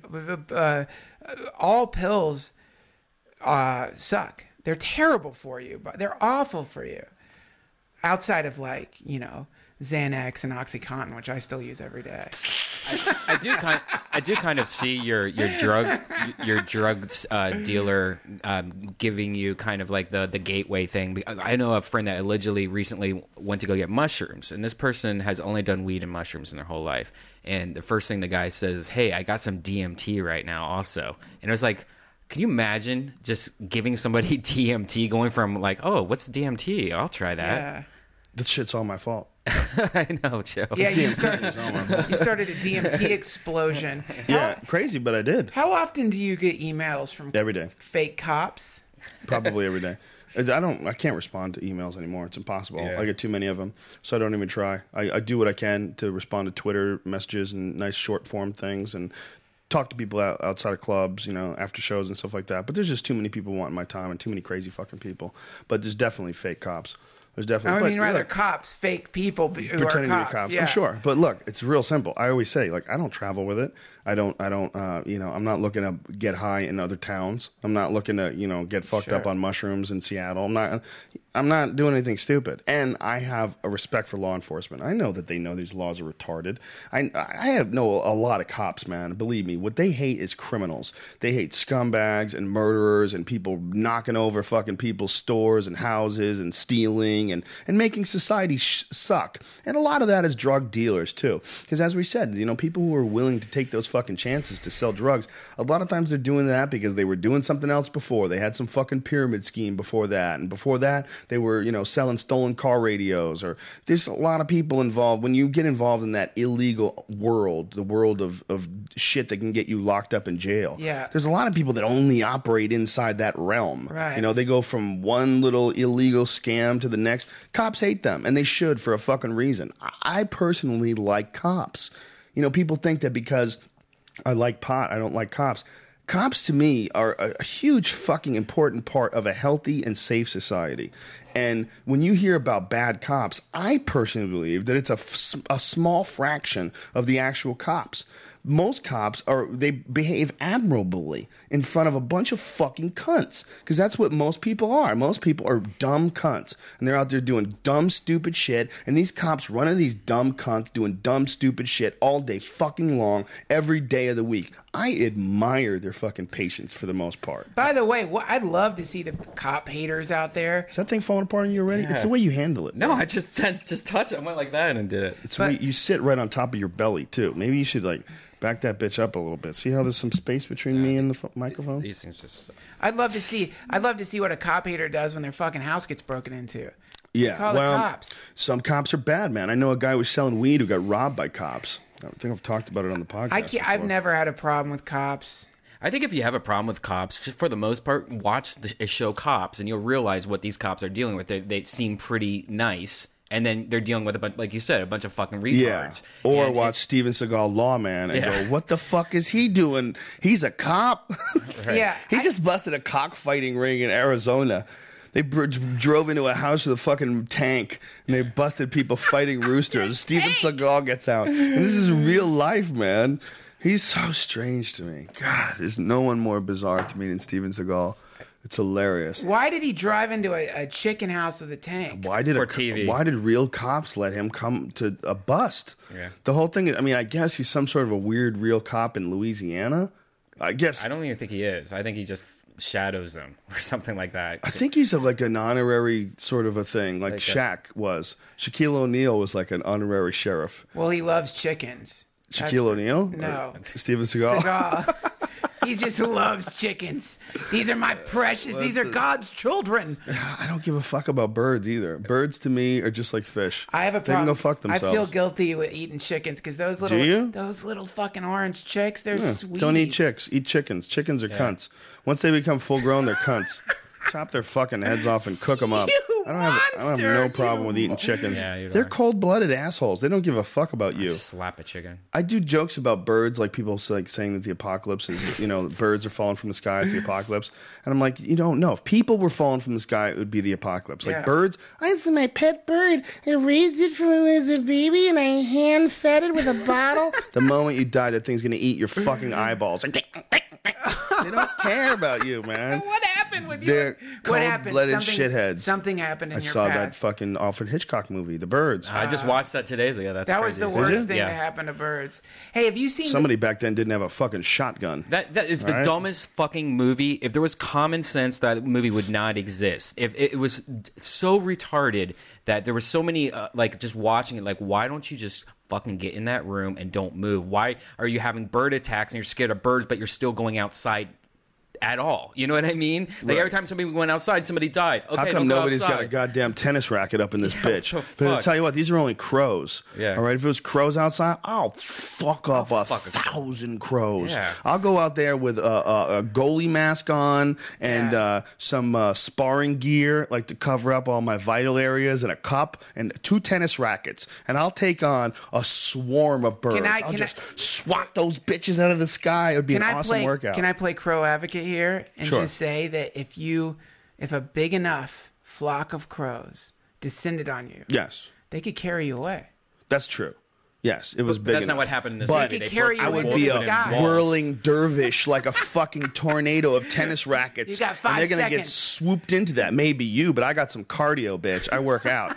the real problem would be if it was eagles. If you had a swarm of eagles, Fucked. you're dead. You'd be a You're- you're skeleton in dead, man. seconds. You ever seen the videos of eagles killing wolves? Yep. Yeah. What the fuck? Did you know they train them to kill wolves because they get the wolf furs and they sell like wolf pelts are worth a lot of money because you know a lot of those the guys where they do it you know they're they're farmers and shit and they have sheep and the wolves come and eat the sheep so they they they train eagles to kill the wolves and I would have never believed it was so easy. Yeah. These eagles are like undefeated versus wolves. You feel sorry for the wolves. Yeah, I've it's it. incredible. You feel bad for the the wolves. they swoop down and they just jack these motherfuckers, grab them by their necks, and you realize like an eagle has like they have like five fucking knives in each hand. Yeah. you know how many claws do they have I on their feet? Five? I don't know. Four? Let's let's go with eagles. Let's look and see claw. on the internet. But um, they, they I mean, basically they have some fucking Wolverine type weapon, and they they just grab the neck of this wolf and just fuck him up, man. yeah, and- but it's not just that. It seems like they get him by the neck and then they plunge their beak into him. They just Yeah. Oh, their beak is a murderous weapon. yeah. man. I was so stone- stoned when I watched Birds that I thought the blonde chick was so hot in that movie that I, I was like online trying to find out if she was alive. Five that what- plus. you ever thought like like fucking somebody that was so desirable back in the day and then still fucking her just, just because of who she used to be? There's a lot of guys that are still doing that. I would fuck that girl. Did you ever watch uh, Celebrity Rehab this this season? uh, I think so. you know Janice Dickinson. She's that model who's uh, seems like a troubled lady. I'm sure she's a nice person, but she's got a lot of issues, and she's always like fucked up in rehab, and Yeah. she's got a lot of plastic surgery, and she's got this young boyfriend. And this boyfriend is like really not a very good looking guy. Really Yeah. shouldn't be with Janice Dickinson. You know, if Janice Dickinson was 20, there's no way she'd be with this fucking dude. But, you know, he's 30 and she's 50 or whatever the fuck she is. And he's, you know, he's with Janice Dickinson. that She's blonde got that uh, plastic surgery face, that old droop. She's got like early '80s plastic surgery where they hadn't it hadn't evolved to where it's at, so her face is kind of falling off. That blonde chick's daughter was somebody like Melanie Griffith or something like that too. I was just like, wow. really? Yeah. I hate those puffed lips, man. When people so put the gel in their lips. A friend of mine's wife did that, and I had a conversation with her, and I had to avoid looking at it like, while, while we're talking. I'm like, oh, what are Gross. So you expect an alien to pop out of it. Yeah, it's, it's so weird. She had just done it, you know. Have you ever had a Thai massage? Seems like they have three, and then a bottom one. That's what it seems like the wolves have. There's a video online called Golden Eagle Domination. It's just eagles fucking up everything, fucking up wolves and rabbits, and just swooping down and snatching things. I got to see a few of those fly when I lived in Colorado. I saw golden eagles. They actually live there. You can catch them in the woods. Um, yeah, they're they're pretty scary, man. That when whenever I see them fly over, I always think if it decided to attack me, it could Whoa. probably take my eyes out. This video just showed one just ate a fucking turkey, and then one just caught a deer. There, there are some murderous motherfuckers, man. There's a fox, jacked. This is just a. Oh, there's the wolf. Oh fuck, man. Watch this shit. Watch this shit. Yeah, dude, you you're gonna freak freak out, man. They're so big. We don't realize how big they are. First of all, look at this. oh my god. Takes the wolf down and grabs him by the neck and just kills his ass. You don't realize how big these fucking things are. Look at this, man. Second one now. Look at that. He flipped him over. And the poor wolf. Look at that. Boom. Dude, they kill wolves. Wow. The, the natural world is so scary, man. There's so much crazy shit going on in the natural world. Yeah, it's like a big barroom brawl that's just been going on forever. this is a constant fight. But I mean, the, the, the really nutty thing in our little pea brains is the idea that almost everything in the world eats and kills everything else with its face. yeah. in the most intimate way possible. Just grabs things and with its fucking face just rips things apart. No and that's, forks. No, that's how life. That's how life passes on. That's the cycle of life. The cycle of life is teeth and claws and just murder and tearing with your face. Yeah. Wrestle it down, get your face inside its rib cage, and eat its heart. This golden eagle is a bad motherfucker. Now he's pulling goats off of cliffs. Ever see when they do Yeah, that? Yeah, I've seen that. They pull them off cliffs and just drop them on the rocks. Is that not, bitch? but is that this is something I've wondered about that? What? did they? It, that's like a tool that they use, or is that did that guy just catch an accident happening? Well, they do it a lot. It's it's not it's common, but it's also um, a product of the environment where they're fighting them. If if they were on, it looks to me like they're doing it on purpose, but it also could be that they're trying to pick them up, but they're doing it over and over and over again. Yeah. But it also where they're fighting, where they're trying to kill these things and fly off with them. I mean, Yeah. it's in a, a, a crazy spot where if you go six inches to the right or six inches to the left, you're gonna fall Yeah. three thousand fucking feet. It's this one's flying off with one, That's but crazy. then he gets to the bottom and he lets it go. So I think they're trying to fly off with them, but eagles are such evil fuckheads that they try to bite off shit that they can't even carry. They try to like claw into this big big goat and fly away with it and they can't. Right. So they're like, all right, well I'll just see you at the Drop bottom it. and just drop it. Yeah, look at this. This one attacks a bear. Well, it's good for the energy's good there. You know, you're expending fewer calories, and that's like, isn't that what it's all about? When you're an animal, you're conserving energy and trying to get, trying to get more energy before you run out. We are so lucky there's no more pterodactyls. Could you imagine? Because that's what a fucking bird is, by the way. What people don't understand is that a bird is a dinosaur. That is the direct descendants of dinosaurs. And they are the closest thing that we have to understanding what real dinosaurs looked like Chickens before grow that big- fangs. Do they really? sometimes? Did you know about that? Yeah, chickens will grow fangs sometimes. That's why I fucking hate chickens. They Yeah. think a lot of dinosaurs actually had feathers too. Dinosaurs that existed even in uh, you know the the pre sixty five million years period Yeah. where the, the the thing hit. They had feathers. I wish I could have recorded the time Eddie Griffin explained to me how dinosaurs evolved into super intelligent creatures. Eddie Griffin explained to me how Bruce Lee died once. He told me he talked to me for like twenty minutes. He came in the room, and there was a hundred other motherfuckers in this room. And Bruce Lee looked at all them bitches and said, Which one of y'all niggas wants to die first? And then they all came at him and they could not get close enough because his feet and his hands was moving so fast. These bitches was just dropping left and right. But they had to chill. They had to kill him with poison. See, they, they couldn't get a hold of him. They had to kill him with poison. And I'm sitting there listening to this going, oh my God. And I'm trying to remember in my head, I wish I knew how Bruce Lee died so I could tell him. Because I felt like he died like of a drug overdose or something. What is Bruce Lee's actual death? I don't know. Actual cause. Hold on a second. Bruce Lee. Bruce Lee? Yeah. How did he die? I thought he got murdered, didn't he? No, Brandon Lee. I thought Bruce did. Brandon too. Lee got like there was supposed to be a blank. yeah. I thought Bruce. And there did was a, a piece inside of it. Uh, let's see. How did his how did he die? Die, die, die, die, die. Bruce Lee. I, I should know this, man. Death. Here we go. Bam. I mean, I was- he collapsed in while doing dubbing work, suffering from seizures and headaches. He was immediately rushed to the Hong Kong Baptist Hospital, where doctors diagnosed his cerebral edema. So that's bleeding of the brain, right? They were able to reduce swelling through the administration of uh, mannitol, whatever the fuck that is. Uh, the same symptoms that occurred in his first collapse were later repeated on the day of his death. So he started having uh, bleeding of the brain, apparently. You know, who knows? The man, that could have been from kicks to the head. Yeah. It's very possible. Um, he did a lot of stunt work, and the the reality of uh, movies is that you get fucked up. Brock, uh, I mean not Brock Lesnar, Bas Rutten was telling us about um, how he got injured on the set of that show Lights Out. Remember, he was talking about. Remember his arm, his one arm that's smaller than the other arms. Right. It's he just now. had. I just did a movie with him. I just did this Here Come the Boom movie. So I was hanging out with him for a couple of weeks. And he had um, surgery where they opened up his nerve canals because his nerves were compressed and they like atrophied his muscles and his arms stopped working correctly. Ah. Yeah, it's pretty fucking serious shit, man. This is all from just stunt work. Sure. Just doing his own stunts on this this TV show. Of course. And Bruce Lee was, you know, he was doing movies where dudes were swinging sticks at him and nunchucks Dude. and throwing kicks at his head and punches. Guess what, man? Shit slips. and things happen, man. Did you, know? see that tweet someone sent to us about? In, I think it was in the UK. This woman slapped a DJ on a bet and killed him.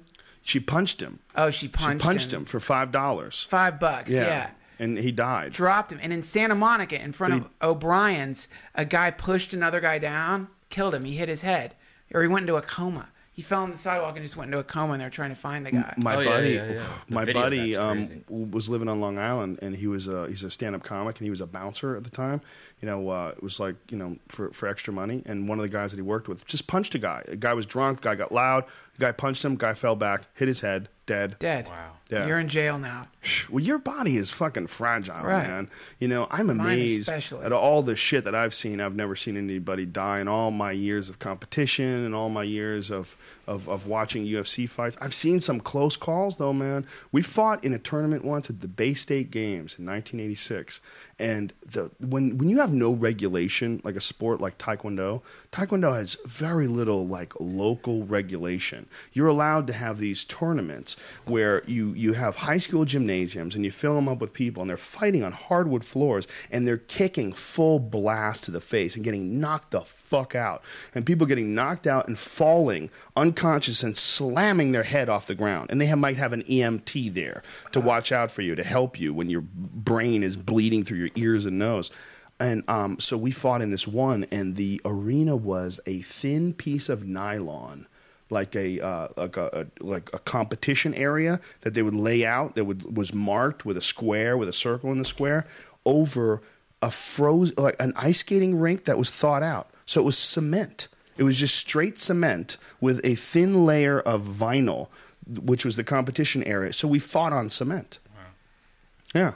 And no one ever. Someone should have died. That's, Someone got hurt.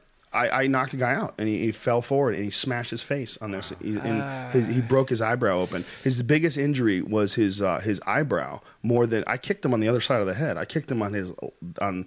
I kicked him uh, with a wheel kick, so that was his right side of his head, and he fell, and his left side of his face got fucked up. Well, you know the thing, man, where like oh, there was like a certain amount of time it took to run a mile. You know how there was like I, I don't remember what it was, but that time keeps getting shorter and shorter Yes. and shorter as humans evolve. Eventually, because of the UFC, someone is going to develop enough punching strength to punch through someone's face into their brain.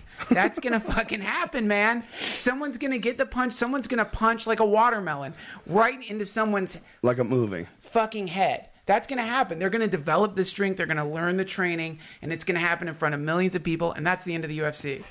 Really think that's going to happen? I When do. your hand will fuck up before your face. no, that's the, what they said about the mile. They're like, there's People have no- gotten a lot better at taking it too.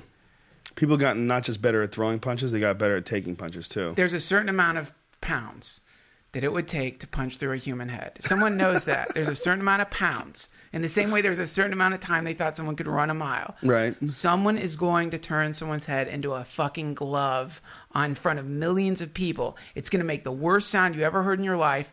We'll hear Rogan. He'll go, "Oh!" You'll hear a scream. Everyone will scream, and this guy will just be looking down, and it'll look like his fucking fist is in a strawberry pie right through someone's fucking face. That's going to happen, man. And then the UFC, they're going to have to start wearing like helmets or something. Well, that was one of the proposals. People have proposed helmets. People have proposed all sorts of crazy things. Helmets, like Yeah. Defeat the motorcycle, motorcycle helmets. the whole. Well, I think they were thinking about like contact sports like football. Like football players have to have helmets. Yeah. But you know, it's been kind of statistically proven, at least when, in comparison with rugby, which is a pretty goddamn violent game, that rugby players suffer less brain trauma than football players do. Because football players, because they're wearing those helmets, they just feel like they can just charge right the fuck at you and, and smash heads. Whereas, you know, there's a real repercussion for bone to bone contact head to head. But that helmet, man, just gives you that feeling of protection. But what doesn't get protected is the brain.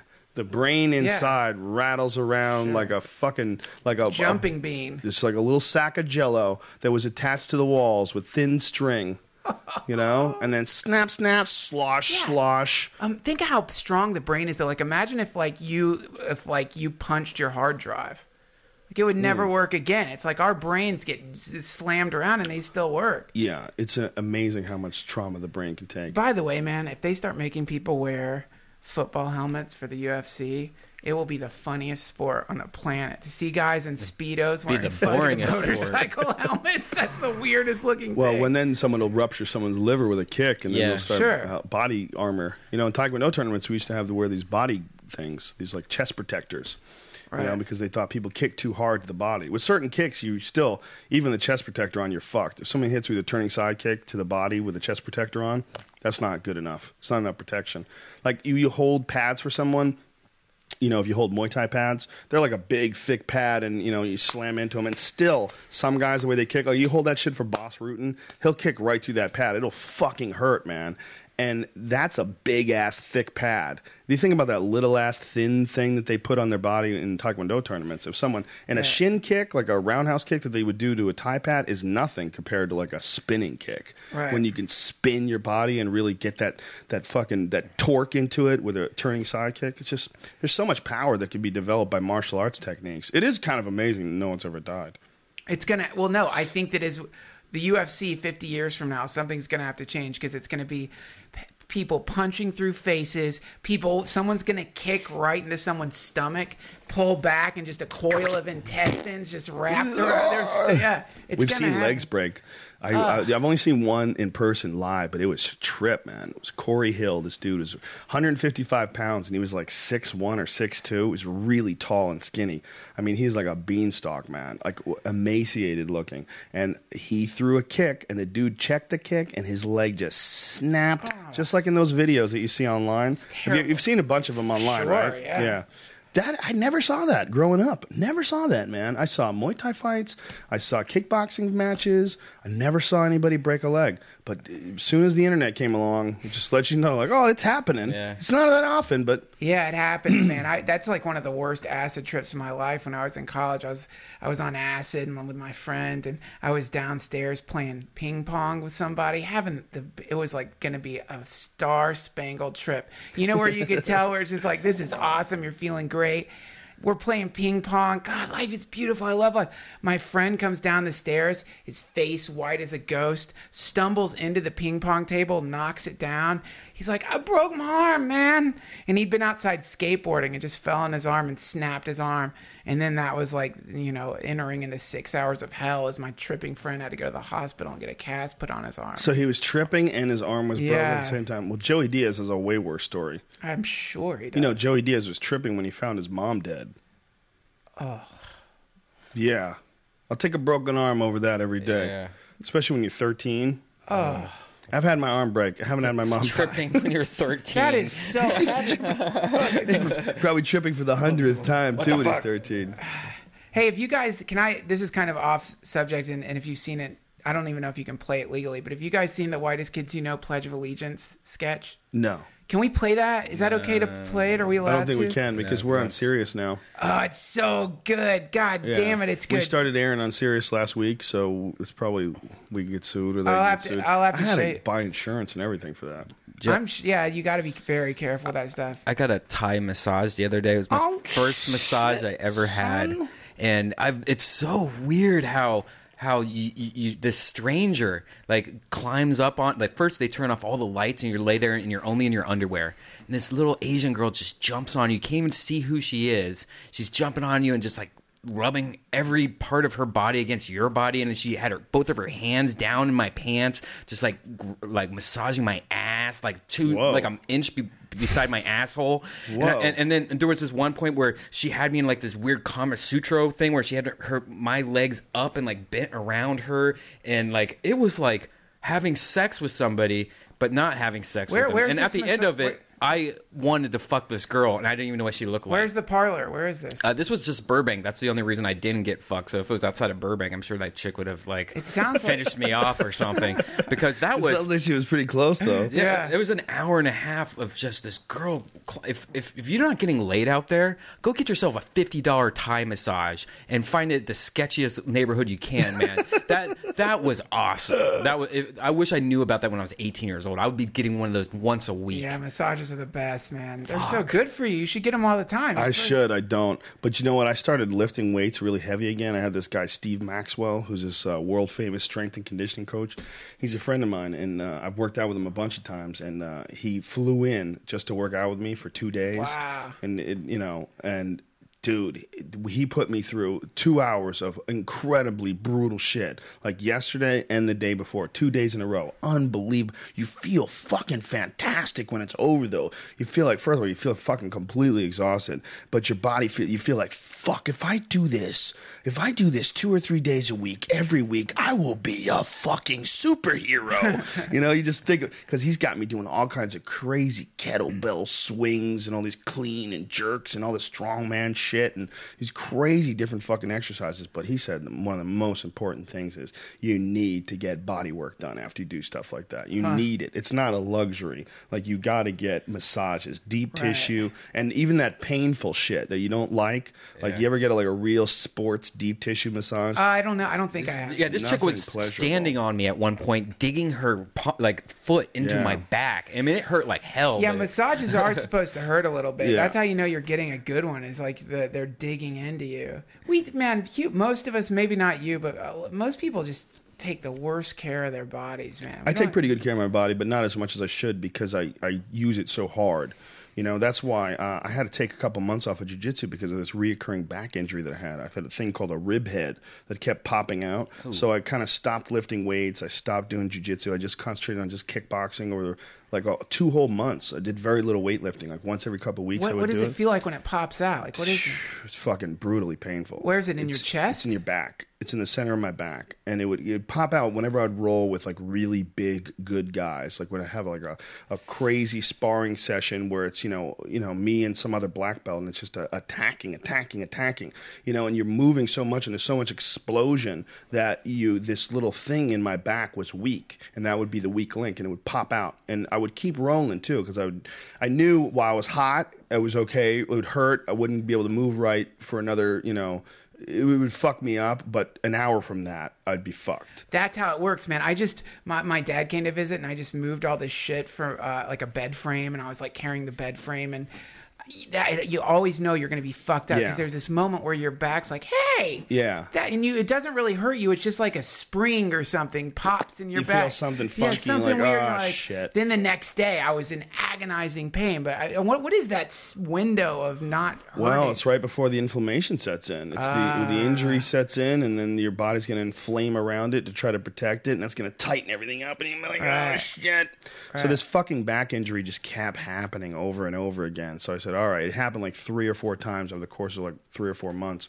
So I said, obviously, I need to take some time off. So I took like two whole months off, and then after that two months, I just started uh, like lifting out, lifting heavy again, and working out hard again, and my body's just starting to ramp back up. But now is the most important time to get massage and Thai massage too. And Maxwell put me through uh, a bunch of different Thai massage stretches too, where he got on top of my body, standing on my back, like pulling on my back while he was pulling my wrists. Yeah. and stretch. Everything's popping and stretching. Ah! But you need to do that, man. Pretty It- amazing. Your body needs to be fucking.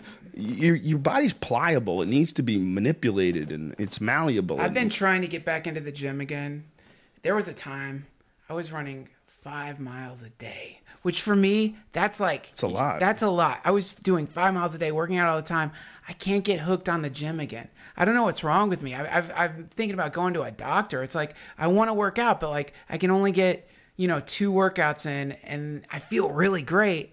But then I just don't go back again. It's so hard to get that di- that structure, that discipline. It's very similar to the problem with writing. It's very similar to the idea of resistance that was offered up in that uh, Steven Pressfield book, The War of Art. It's the same thing. It's like you're you've come up with excuses and reasons to sabotage yourself into not doing it, to resist the progress. Were you exercising before during a breakup or something? No, it wasn't like a no. It was uh, it was it was What was your lifestyle at that time? Do you that was when? I was doing that ridiculous show for Fuel TV, Galaxy Cabin, Log Cabin in Space. That was one where Joey Diaz played a a, a guy living in a boat that was inside your nose. Is that what no, it was? he was no, in your neck? No, he was playing. He was pl- fisherman inside. No, he's playing a fisherman inside my dead grandfather's neck. The fisherman. A fisherman that lived inside a, in a boat, he- right? He's like an alien, and the way that he tries to attack people is he like lives in the necks of their dead grandfathers, and try, their grandfather comes back, and you think it's your grandfather. It's it's a it was a really absurd. s- s- That was the best show ever. I think it's on, online. It's Yeah, on the you website. can find right? Galaxy Cabin if you Google it. Dude, you have some of the weirdest ideas running through your fucking head. Well, yeah, they're. De- I mean, that's the thing, though, man. Like, the trick is to let yourself make those weird ideas, and it's it's like really hard to like give yourself permission to really make the weird shit. But sometimes I'll I'll see stuff. Uh, I'll see videos and stuff that people do, like uh, Tim and Eric, or like some of the people are really out on the fringes of things, and it's like, God damn it, man! You have to have such balls to make something like that. 'cause Right. It's so insane and so weird. And if you try to describe it to someone, they're they're it's not it won't even sound funny. And it might not even be funny. But it's still you brought this bizarre thing out into the universe. Well, it's because Tim and Eric can do what they want to do. They they're on what is it, Fuel TV or something like they're, that? or no, they're are they on Adult Swim. Yeah, who's watching? You know what I'm saying? I mean, how many people are watching? How many people are watching what they're doing? How many people are telling them what to do? Their show is so weird. You got to think that someone is letting them be them. Yeah. You know what I'm saying? Right. And that's why it's so fucking good. Like, Yeah. imagine if they had a, if they were working for Saturday Night Live, and they said, "Listen, I got this idea for a sketch. It's called Dance Floor Dale." Have you Yeah, seen Dance yeah, Floor Dale? sure. If you haven't seen Dance Floor Dale, ladies and gentlemen, please Google Tim and Eric's Dance Floor Dale. It's one of the most humbling things that I've ever seen on the internet. It's so good and so weird Yeah. and so out there and so perfect in its weirdness. Everything. The guy and the girl, it's about a guy and a girl meet on a dance floor and they start grinding and both of them are real odd looking and they start fucking and it becomes crazy and psychedelic with all these colors and I, and I remember watching it clapping after it was over. Alone, alone in my fucking office, just clapping in front of my laptop. Have you seen the two Terrys? No. That's something they that? did for Funny or Die, where they play. Uh, I think Wareheim plays this. Uh, they play like trailer trash, or we're hooked on glass. Uh, and uh, Tim is ba- is fucking Eric, and it's really vulgar and disgusting. But they give birth to a puppet.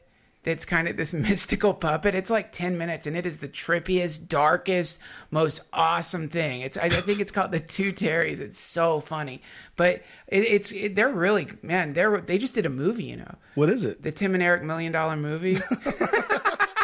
There, I tell you what, Dance Floor Dale was so good. I'm actually scared to watch their other stuff because I don't want to be disappointed. Oh, it's all good. I mean, th- they definitely go to these weird, creepy places. Like half the time, you're like, "Whoa, what am I watching?" But some of that shit is very, just amazing, brilliant. Especially like Yeah. the the fake company was the the fake company that they used throughout the the Cinco. Cinco, like any of the products from Cinco. The one with uh, what was it the Cinco Apple or something like that? Uh, the guy from Growing Pains, the father who was in it. I can't remember his name. I don't know. The Guy. Anyways, They're the they're the best, man. And uh, but you know, you watch David Lynch or like, did you ever get to watch the Antichrist that movie I mentioned? No. You watch any of these fucking shows, these these giant productions that get made, and whenever I see something that's really vividly weird. Uh, Or like Gummo. Think of fucking Gummo. Whenever I see a, a movie like that, I always have such respect for the person who made it because they had balls, man. To like, what is Gummo? Gummo is this movie by what's the guy's name? Well, I'll tell you the guy's name right now. He just did a, a I, I believe. Hold on, I'll tell you the guy's name. Gummo was by Harmony Korine, Corinne, and he just did a. Uh, a, a, a little video for Die Antwoord, which you guys have Oh, you right, seen right, right. that? He did this video for them, but wheelchair one? Harmony Korine is this insane director who one documentary he made that never got released is he was going around New York and provoking fights with guys much bigger than him to videotape himself getting his ass kicked. Like he's a crazy, crazy, What? crazy guy. Yeah. Check him out. And anyway, Gummo's just this weird fucking movie about these weird like white trash kids living in a neighborhood. It's awesome. But Spell it. G U G U M M O. And it's a documentary. It's not a documentary. It's a movie. It's a movie. Yeah, it's a movie. So it's not real. it's not real. Oh. No, I, I just but remember the it's kid, really good. that weird kid eating some in the, the bathtub. Is This that- kid just sits in the bathtub, Yeah. and and his mom like feeds him in the bathtub. Like that's one of the scenes. It's creepy. just fucking creepy, man. It's just awesome. Well, it is cool that stuff like that can exist. That Yeah. weird shit can exist because you know the normal Hollywood machine is not going to approve something like that because it's too hard to sell. You have to get someone who has money and a vision, and or can talk someone with money into like, hey, here's my vision. What do Yeah. you think? Can we do this? Right. You know. It's- Yeah, when that's the thing. When you go into a pitch and you have a really weird idea, all anyone at a network is going to think is like, this will never. No one's ever going to watch this. Even if in your mind you have this pristine version of version of it, and it's awesome. Selling really weird stuff is quite difficult. But when it, whenever weird stuff makes it through, a lot of the times it does really good. People love it. That's why Adult Swim is so popular because they're the- one of the few guys that actually let the weird shit through, and they, they produce Right. just nothing but weird shit. Sometimes I'll turn on my TV and uh, I have a projector, and there's a projector. The projector comes down, and the, the it takes like maybe 30 seconds for the image comes on. So I'll hear the words before I see the image, and so it's like I can't do that. Why? I'm part dog. And then I'm like, what the fuck is this? Oh, it's Adult Swim. You know? It's just one fucking weird show after the next. And if my TV just happens to be on Adult Swim when I turn it on, Yeah. it's like they play the game of what the fuck show is this before I can see the image. Duncan, because I can't on- tell what channel it is until I see the image. Have they played your episode of uh, Aqua Teen Hunger Force. Aqua Teen Hunger Unit now or Special? oh, they changed it. I didn't know they it's- changed the name. What is no, that? What is that? Uh, man, it's my. It, it, I got to be on this cartoon, which is my um, favorite cartoon and one of the funniest shows ever. Like I, I it's it's just su- such a hilarious show. But yeah, I got to play a. Uh, I'm on one of the episodes and I play. I, I didn't get to read the whole script. But I play a triangle, I, and I'm on the episode with Neil Hamburger, who plays another triangle type alien. Um, and I guess we're inventing these cell phones that are basically in the future are going to destroy mankind. But right now they're just very convenient, and everyone kind of knows it. So they're like, "Oh yeah, that's fine." They're like, "Yes, in a hundred years it will devour all matter." But you know, for now they're very they have a really fast internet connection. Love that show. so people are totally cool with it. That's what I recall. It's been a while since I did it. that But, is, dude, by the way, so true. That could so be real. That's what was in that Kurzweil doc. That's Yeah. the thing is like these guys in the Kurzweil doc, which is like you they they don't just show this ra- is the Transcendent Man. the for those transcendent who- man. Kurzweil has this quite optimistic version of reality where nanobots exist in our bloodstream, heal every disease, and we live forever. But then they go to these other computer experts, and when you watch it initially, you think they're going to kind of refute this ridiculous idea, but they don't refute the idea. They're just like, well. It is an inevitability that in the future we will invent an artificial intelligence that's more intelligent than us. But to think that this artificial intelligence is going to be kind to us and not just treat us like bugs or insects. We'll think of the thing as a god. It'll look at us as these like weird little like mollusky insects. Like basically, we're like cows, and right now we're in the process of building a butcher. That's the idea. We're trying to construct this super powerful butcher. That's That what the- knows everything. That knows everything. Yeah, it's really weird. Well, not only that, the butcher that can create an even better butcher almost instantaneously. Yeah, yeah. They can go through 50,000 years of progress Yeah. within months. Yeah. You know, that's the going to be the really nutty thing about artificial intelligence is once it's actually sentient, it can create its own artificial intelligence Yeah. that's far superior to anything that we've created. and they'll do that instantaneously. and they'll yeah, and they'll they're literally we'll be able to harness all matter. I mean, think about what they're doing with this large hadron collider. Simple little monkeys like you and I, but with autism and much more college education. Yeah. They they have created this crazy machine that's 17 miles in a circle that's spinning these atoms around a cunt hair under the speed of light and slamming them into each other, making the most dense matter known to man. This is care. humans. This is us doing it. Um, imagine the kind of shit that a, a, a- a computer that can think, sentient artificial intelligence. Are they going to even bother though? If when artificial intelligence becomes sentient, maybe they'll just clean up all the stupid shit that we've done. Maybe they won't pro- progress any further at all. Maybe logically they'll look at it and go, "What is the sense of you know? Maybe that is a, a biological imperative of human beings that we've created intelligent life, but that maybe intelligent life won't be under the same restrictions or programming as we are, and they, it'll say, well, why don't we balance this fucking place out first? Well, we don't know, and that's the thing. That's what this thing's about. It's like we really don't know what it's going to do, but sometimes I think about it and I think, oh, maybe the way the alien comes to Earth is not on a spaceship, but maybe the alien is outside of time, and the way an alien comes to the planet is it goes into the minds via thoughts of the denizens of the planet, gives them the inspiration to create it. So then they all start creating the alien. The alien comes through the organic beings, and then it's just some weird thing made of metal and wires and uh, some super intelligence that we made. But that's the alien. That's I think it's in Kurzweil's book. He says the first contact we have with extraterrestrial intelligence or intelligence outside of humanity will be through the the machine. It will be with a super intelligent. Uh, I don't like that that word will. it could be. Yeah, could be. May have already happened. Very possible we've already made contact with some something from somewhere else, or that we're in constant contact with it. You know, I mean, human beings. We, you know, we've found tribes in Brazil that are isolated from us, and we Yeah. try to stay as far back as possible. Sure. that's the uh, that's what they do. They try not to interfere. You know, you can find them online. There's photographs of them. This tribe, and they're covered in red paint, Pointing arrows at a Yeah, helicopter. It's pretty trippy. well, I mean, that's the the uh, the Sitchin stuff. You know, that's Sitchin. Sitchin. Yeah. Sitchin. Zecharia. Zachariah Sitchin. Just watched this documentary on Netflix about that shit, and it freaked me out, man. What'd but you watch? What's it called? uh, Ancient Aliens, maybe it's a series on Netflix. I can't remember the name of it, but it's like, That's a series on uh, History Channel. Yeah, I watch it. but it's it's it's. It's very you- sensationalistic, though, and it's, it's But just the drawings. I mean, when you look at the cave drawings, Yeah. it, it does look like helmets. It looks well, it's not cave drawings that you have to worry think about. It's the Mesopotamia stuff from Babylon and from uh, Iraq, from Sumer. That's the the fascinating shit. Is really the constellation stuff. The really trippy shit is they, they have clay tablets from 6,000 years ago that show the solar system, shows the sun, and shows all the planets in their correct order, in the, the correct size, and the correct orbit.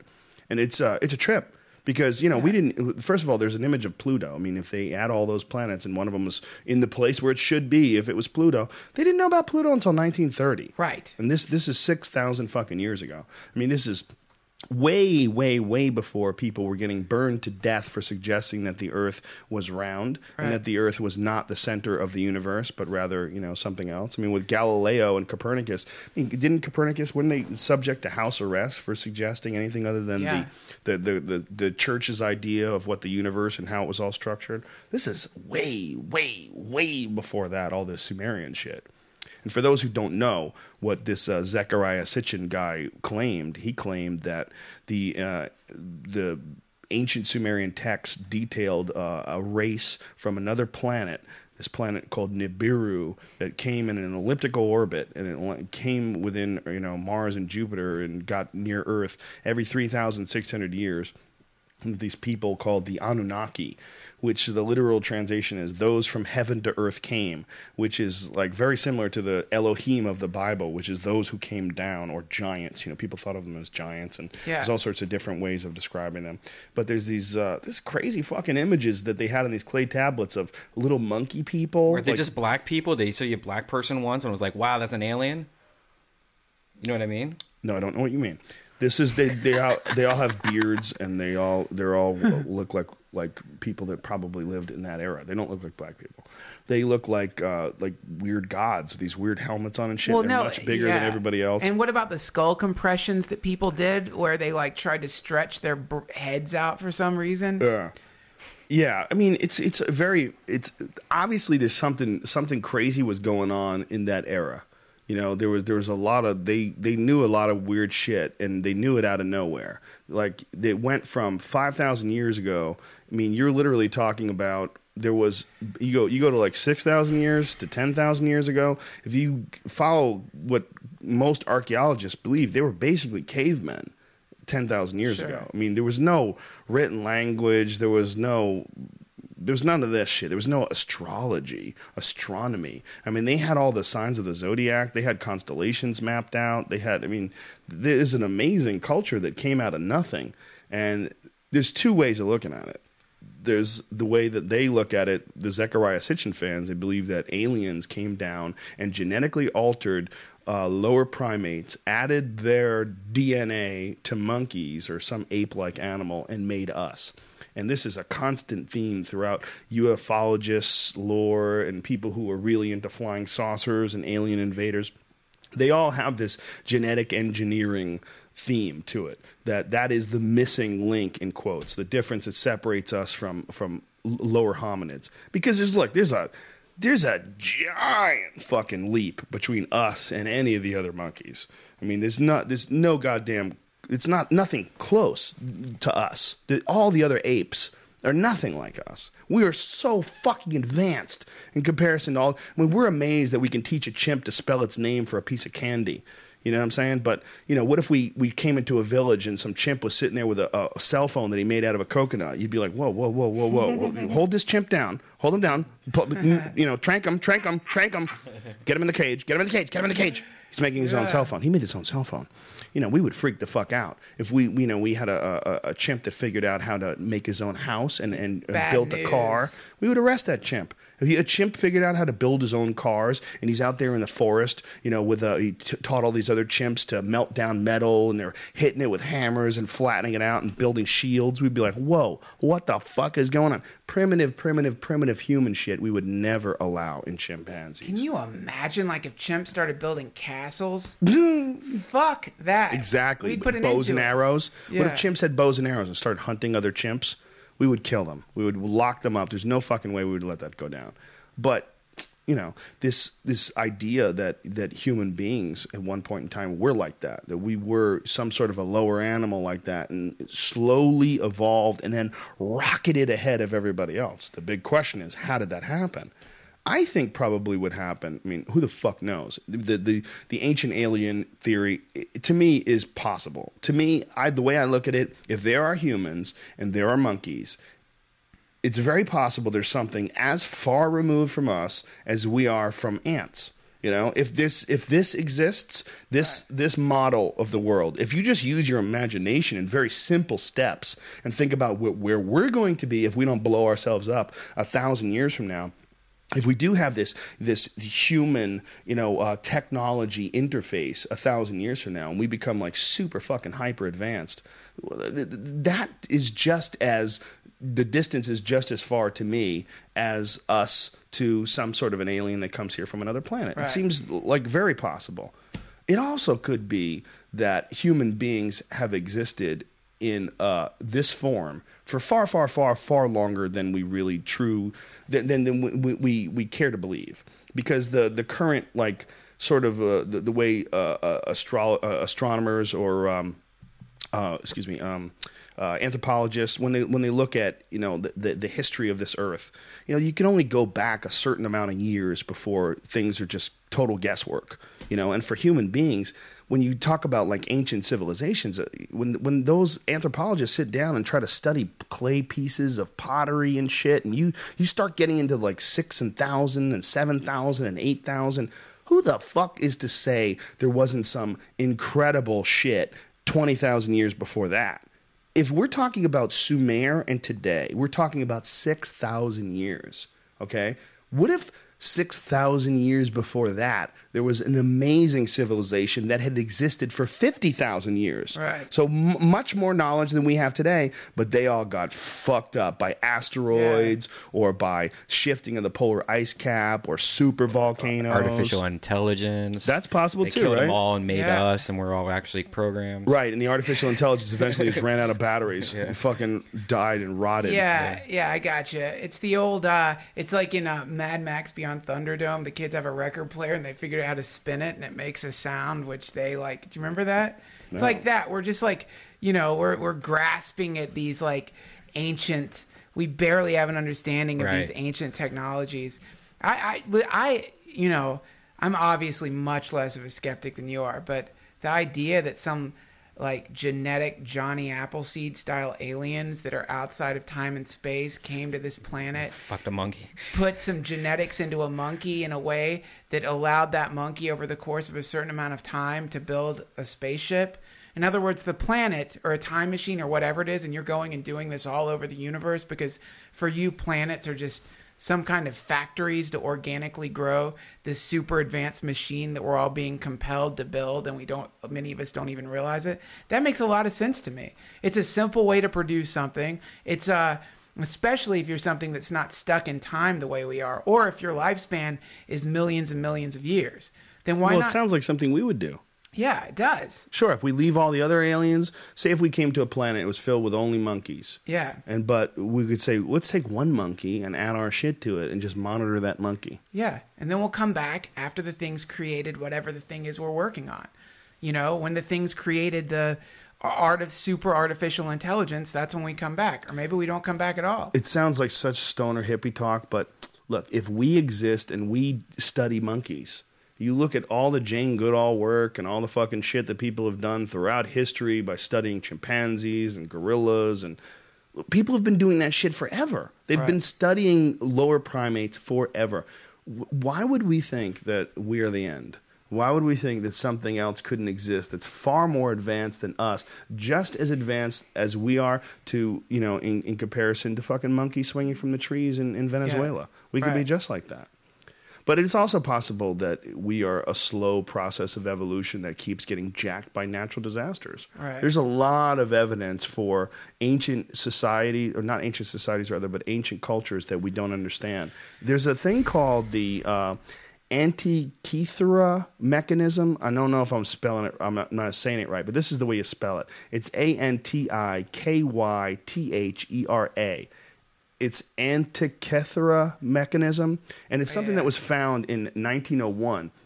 And it dates back to uh, 150 to 100 BC. So this is before Christ, supposedly.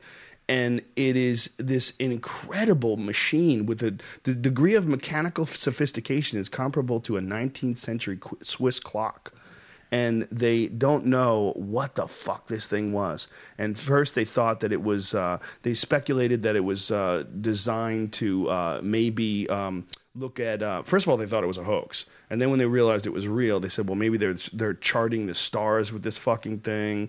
They they, they real, really don't have any idea, but. It, no one believed that anyone from this date was capable of something of this sophistication like as far as like what we understand Right. about inventions when you're going 2000 plus fucking years ago people couldn't make shit like this but apparently they could there's a lot of evidence man there's a lot of weird evidence that trickles down you know it shows like that there were probably some ancient cultures that were like Right. way ahead of where we thought they That's were not I believe that the most out of mean- everything. yeah that seems to me more likely than the alien thing Yeah. Or that we were or we crashed here. Like a fro- like we were from mars that's there's a lot of people We're on a believe that spaceship. Well, there's people that believe poontang. that eh, that Earth was uh, only uh, inhabited with uh, lower animals and lower primates, and that Mars was the more sophisticated planet, and that you know Mars they're they're absolutely convinced now Mars had life, and Mars had water, a lot of water, flowing water, and that something happened to Mars and Mars lost its atmosphere, whether it got hit by a meteor, which is very possible. Yeah. And you know that's why all these fucking people like Richard Hoagland tweak out about all these weird shapes on the surface of Mars and try to say Holes. that yeah, well, no faces. They try to say that this is a pyramid and this is Yeah. a you know this is a dicahedral structure and you know tetrahedron. They they try to like make all these weird connections between one rock to another rock, and they use mathematics and say this is very similar within one degree of the you know the math the way the layout of the Great Sphinx is and the pyramids of Giza. You know, so who the fuck knows? But you know, the thing is, it's like look at the alternative thing to believe in. You've got the idea that, you know, aliens came, inseminated the planet, we're descendants of something from another planet, or the more popular theory, a bolt of lightning hit a plasmatic sea. What the fuck is that? Now that sounds crazier than both of those theories. But wait a minute, it's not because it's, what is you're saying that the aliens always existed, and then that they no one made them out of a bolt and lightning. I mean, where the fuck did it all come from? I from? just don't know then? why a bolt of lightning got thrown in. That's Why like not? Uh, Look, it's a it's a chemical was re- reaction. Something happened. No, it's like a fucking like a storm. A storm caused some shit. You know that electricity somehow interacted with amino acids and created some little fucking amoeba. I'll tell you this: if I get possible? to choose between hanging out with Penn and Teller or you, I'll take you any day of the week, man. Penn's a great guy. You I'm like sure hanging he's out great, with him. but the whole fucking like, I'm sure Penn and Teller, I'm sure Penn's great, but I'm saying like that version, that current religion, that current idea of things is so dry and boring to me. what do you when you're saying that current? Like, what do you what exactly you mean? I'm saying like the the, the, skeptical, scientific cynical- rationalist view of where what how life came into onto this planet see is so if nothing else super boring. It's the most boring a bolt of lightning hit a hit some carbon and cause it to Is it though, man? To me, that shit's not boring at all. That's so fascinating. The idea that that can happen and that it is an inevitable process that happens just with nature. If that's what, what creates it, if it's you know amino acids or water or whatever gets in contact with, with some force, I mean that's amazing to me. That I don't think there's anything dry or dull about that at Well, all. I'm just And saying- the fact that that eventually becomes consciousness to me is just it's just higher order life from single cell to multi-cell to this thing that we are now which is some sort of an adolescent stage of evolution between you know uh, conscious uh, universal being and monkey. Fuck monkey like arnold. Hey uh, fuck monkey. You know? Arnold is like he's like the, the epitome of the the, the, the transition. No, you know? man. He- guy wants to he- be the governor and he's still a fuck monkey just shooting loads in his maid What if he? What if he just dream about him every night now? It never stops. you stops. could never stop. him and his giant balls. Come on, go back to sleep, Joe. I remember him, his balls. I remember like this guy's just taking his underwear off in front of everybody. How fucking crazy it was. It was one of the strangest dreams I've ever had in my life. But it was so vivid, and it's because of these nootropics that I'm taking. I guarantee you, Chris uh, Marcus, who's doing them with me, he told me one of the weird side effects of these things. You have crazy ass fucking want dreams. those, man. We're gonna get them. It'll be we, we're we're filling out the we're finishing our, our paperwork and everything. We're and the just test monkeys tweak- right now. I want to get yeah. tested. I'll get you some. I'll get you some. Right after the podcast, we'll, we'll call them and we'll have them shipped over. Cool. But um, all right. So that's the end of the podcast. Listen, folks, we we were sorry we took the two weeks off, but we enjoyed the fuck out of coming back, and we are very very happy that we stayed in the top ten of iTunes the entire time we were off, which is uh, amazing. I I'm uh, honored that you guys are uh, downloading it and telling your friends and all that good shit. We got a lot of cool shit coming up. We got a lot of things in the works. Cliff- cool, cool Cliffy B. Yeah, Cliffy B. He tried to reschedule to another. He wanted to move to Friday, but I can't but do yeah, Friday. I'm going to be in Vancouver. I think that's going to be Tuesday. It's going to be a special edition at like 10 a.m. on Yeah, Tuesday. is that what we're gonna do. like that. Either way, um, we got a lot of other stuff coming on too, and we uh, we I can't tell you about some things, but we'll be back next week. Um, I'm not sure with who, but uh, most likely next week will be Monday and uh, Tuesday, and I'm getting together with Kevin Smith next week too. And we're gonna blaze and do a podcast at his place, just me and him. So I'm looking forward to that. That's gonna be fun as fuck, and I'll let you guys know about all that shit. Sal's Comedy Hole tonight. We've got a show tonight at Sal's Comedy Hole. If you're in LA, come on down because it's uh, what is it like 15 bucks or something like that. Something like that, yeah. Links on your Twitter, my Twitter, salscomedyhole.com. Yeah, and there's a lot of people that are going to be on. Who's on the show tonight? Uh, we got Al Madrigal, uh, Tony Hinchcliffe, uh, Jason Th- Teeb, uh, his girlfriend Danielle, and uh, think I'm forgetting somebody. But yeah, it's going to be a good show. Yeah, those are very funny comics. What are you doing? You around? Want to No, do it? I can't do it tonight. The fuck, bro? He's allergic to hanging out with us. no, fuck, I'm bro? Not. I'm not allergic. Just using us for the podcast. That's cool, man. Yeah, that's what it is. Um, so the other dates that we have coming up, uh, July 1st is the big one at Mandalay Bay. That's uh, Joe Diaz, me, and Ari, and I think Doug Benson's going to do a guest spot too. And uh, tickets just went on sale for that. Uh, if you go to joerogan.net, you can find the links and all that shit. It's all up there, right? So it's uh, that's at the Mandalay Bay Theater, um, and also uh, Pittsburgh on June 25th. There's a UFC down there on the 26th, so I'm doing the Carnegie Music Hall on the 25th, and that's with Joey Diaz as well, and that's uh, June 25th in Pittsburgh. So tonight, if you're around, if you're in Hollywood, come on down. It's 15 bucks. It's fun. It's a cool little intimate room, and we got a lot of funny people, and we're gonna have a good time. So that's Sal's Comedy Hole, and we do that intermittently whenever I'm in town. So that's like a it's a good spot to come and hang out and support live comedy, and, and we fuck around and come up with some new shit. Um, thanks to the Fleshlight. If you go to joerogan.net and click on the link on the right hand side for the Fleshlight and enter in the code name Rogan, they give you 15% off. Number one, number one sex toy for Epps. All right, that's it. Love you guys. Thank you very much for tuning in. We appreciate the fuck out of you. Please Bye. follow Duncan and check out his podcast that he does with his lovely young lady, The Lavender Hour, and that is available on iTunes. And also check out the Death Squad. That is Brian Redban's little sort of studio thing he's got going on. He's got a bunch of cool podcasts with a bunch of funny comics. All right, bitches. See you next week. See ya. Bye.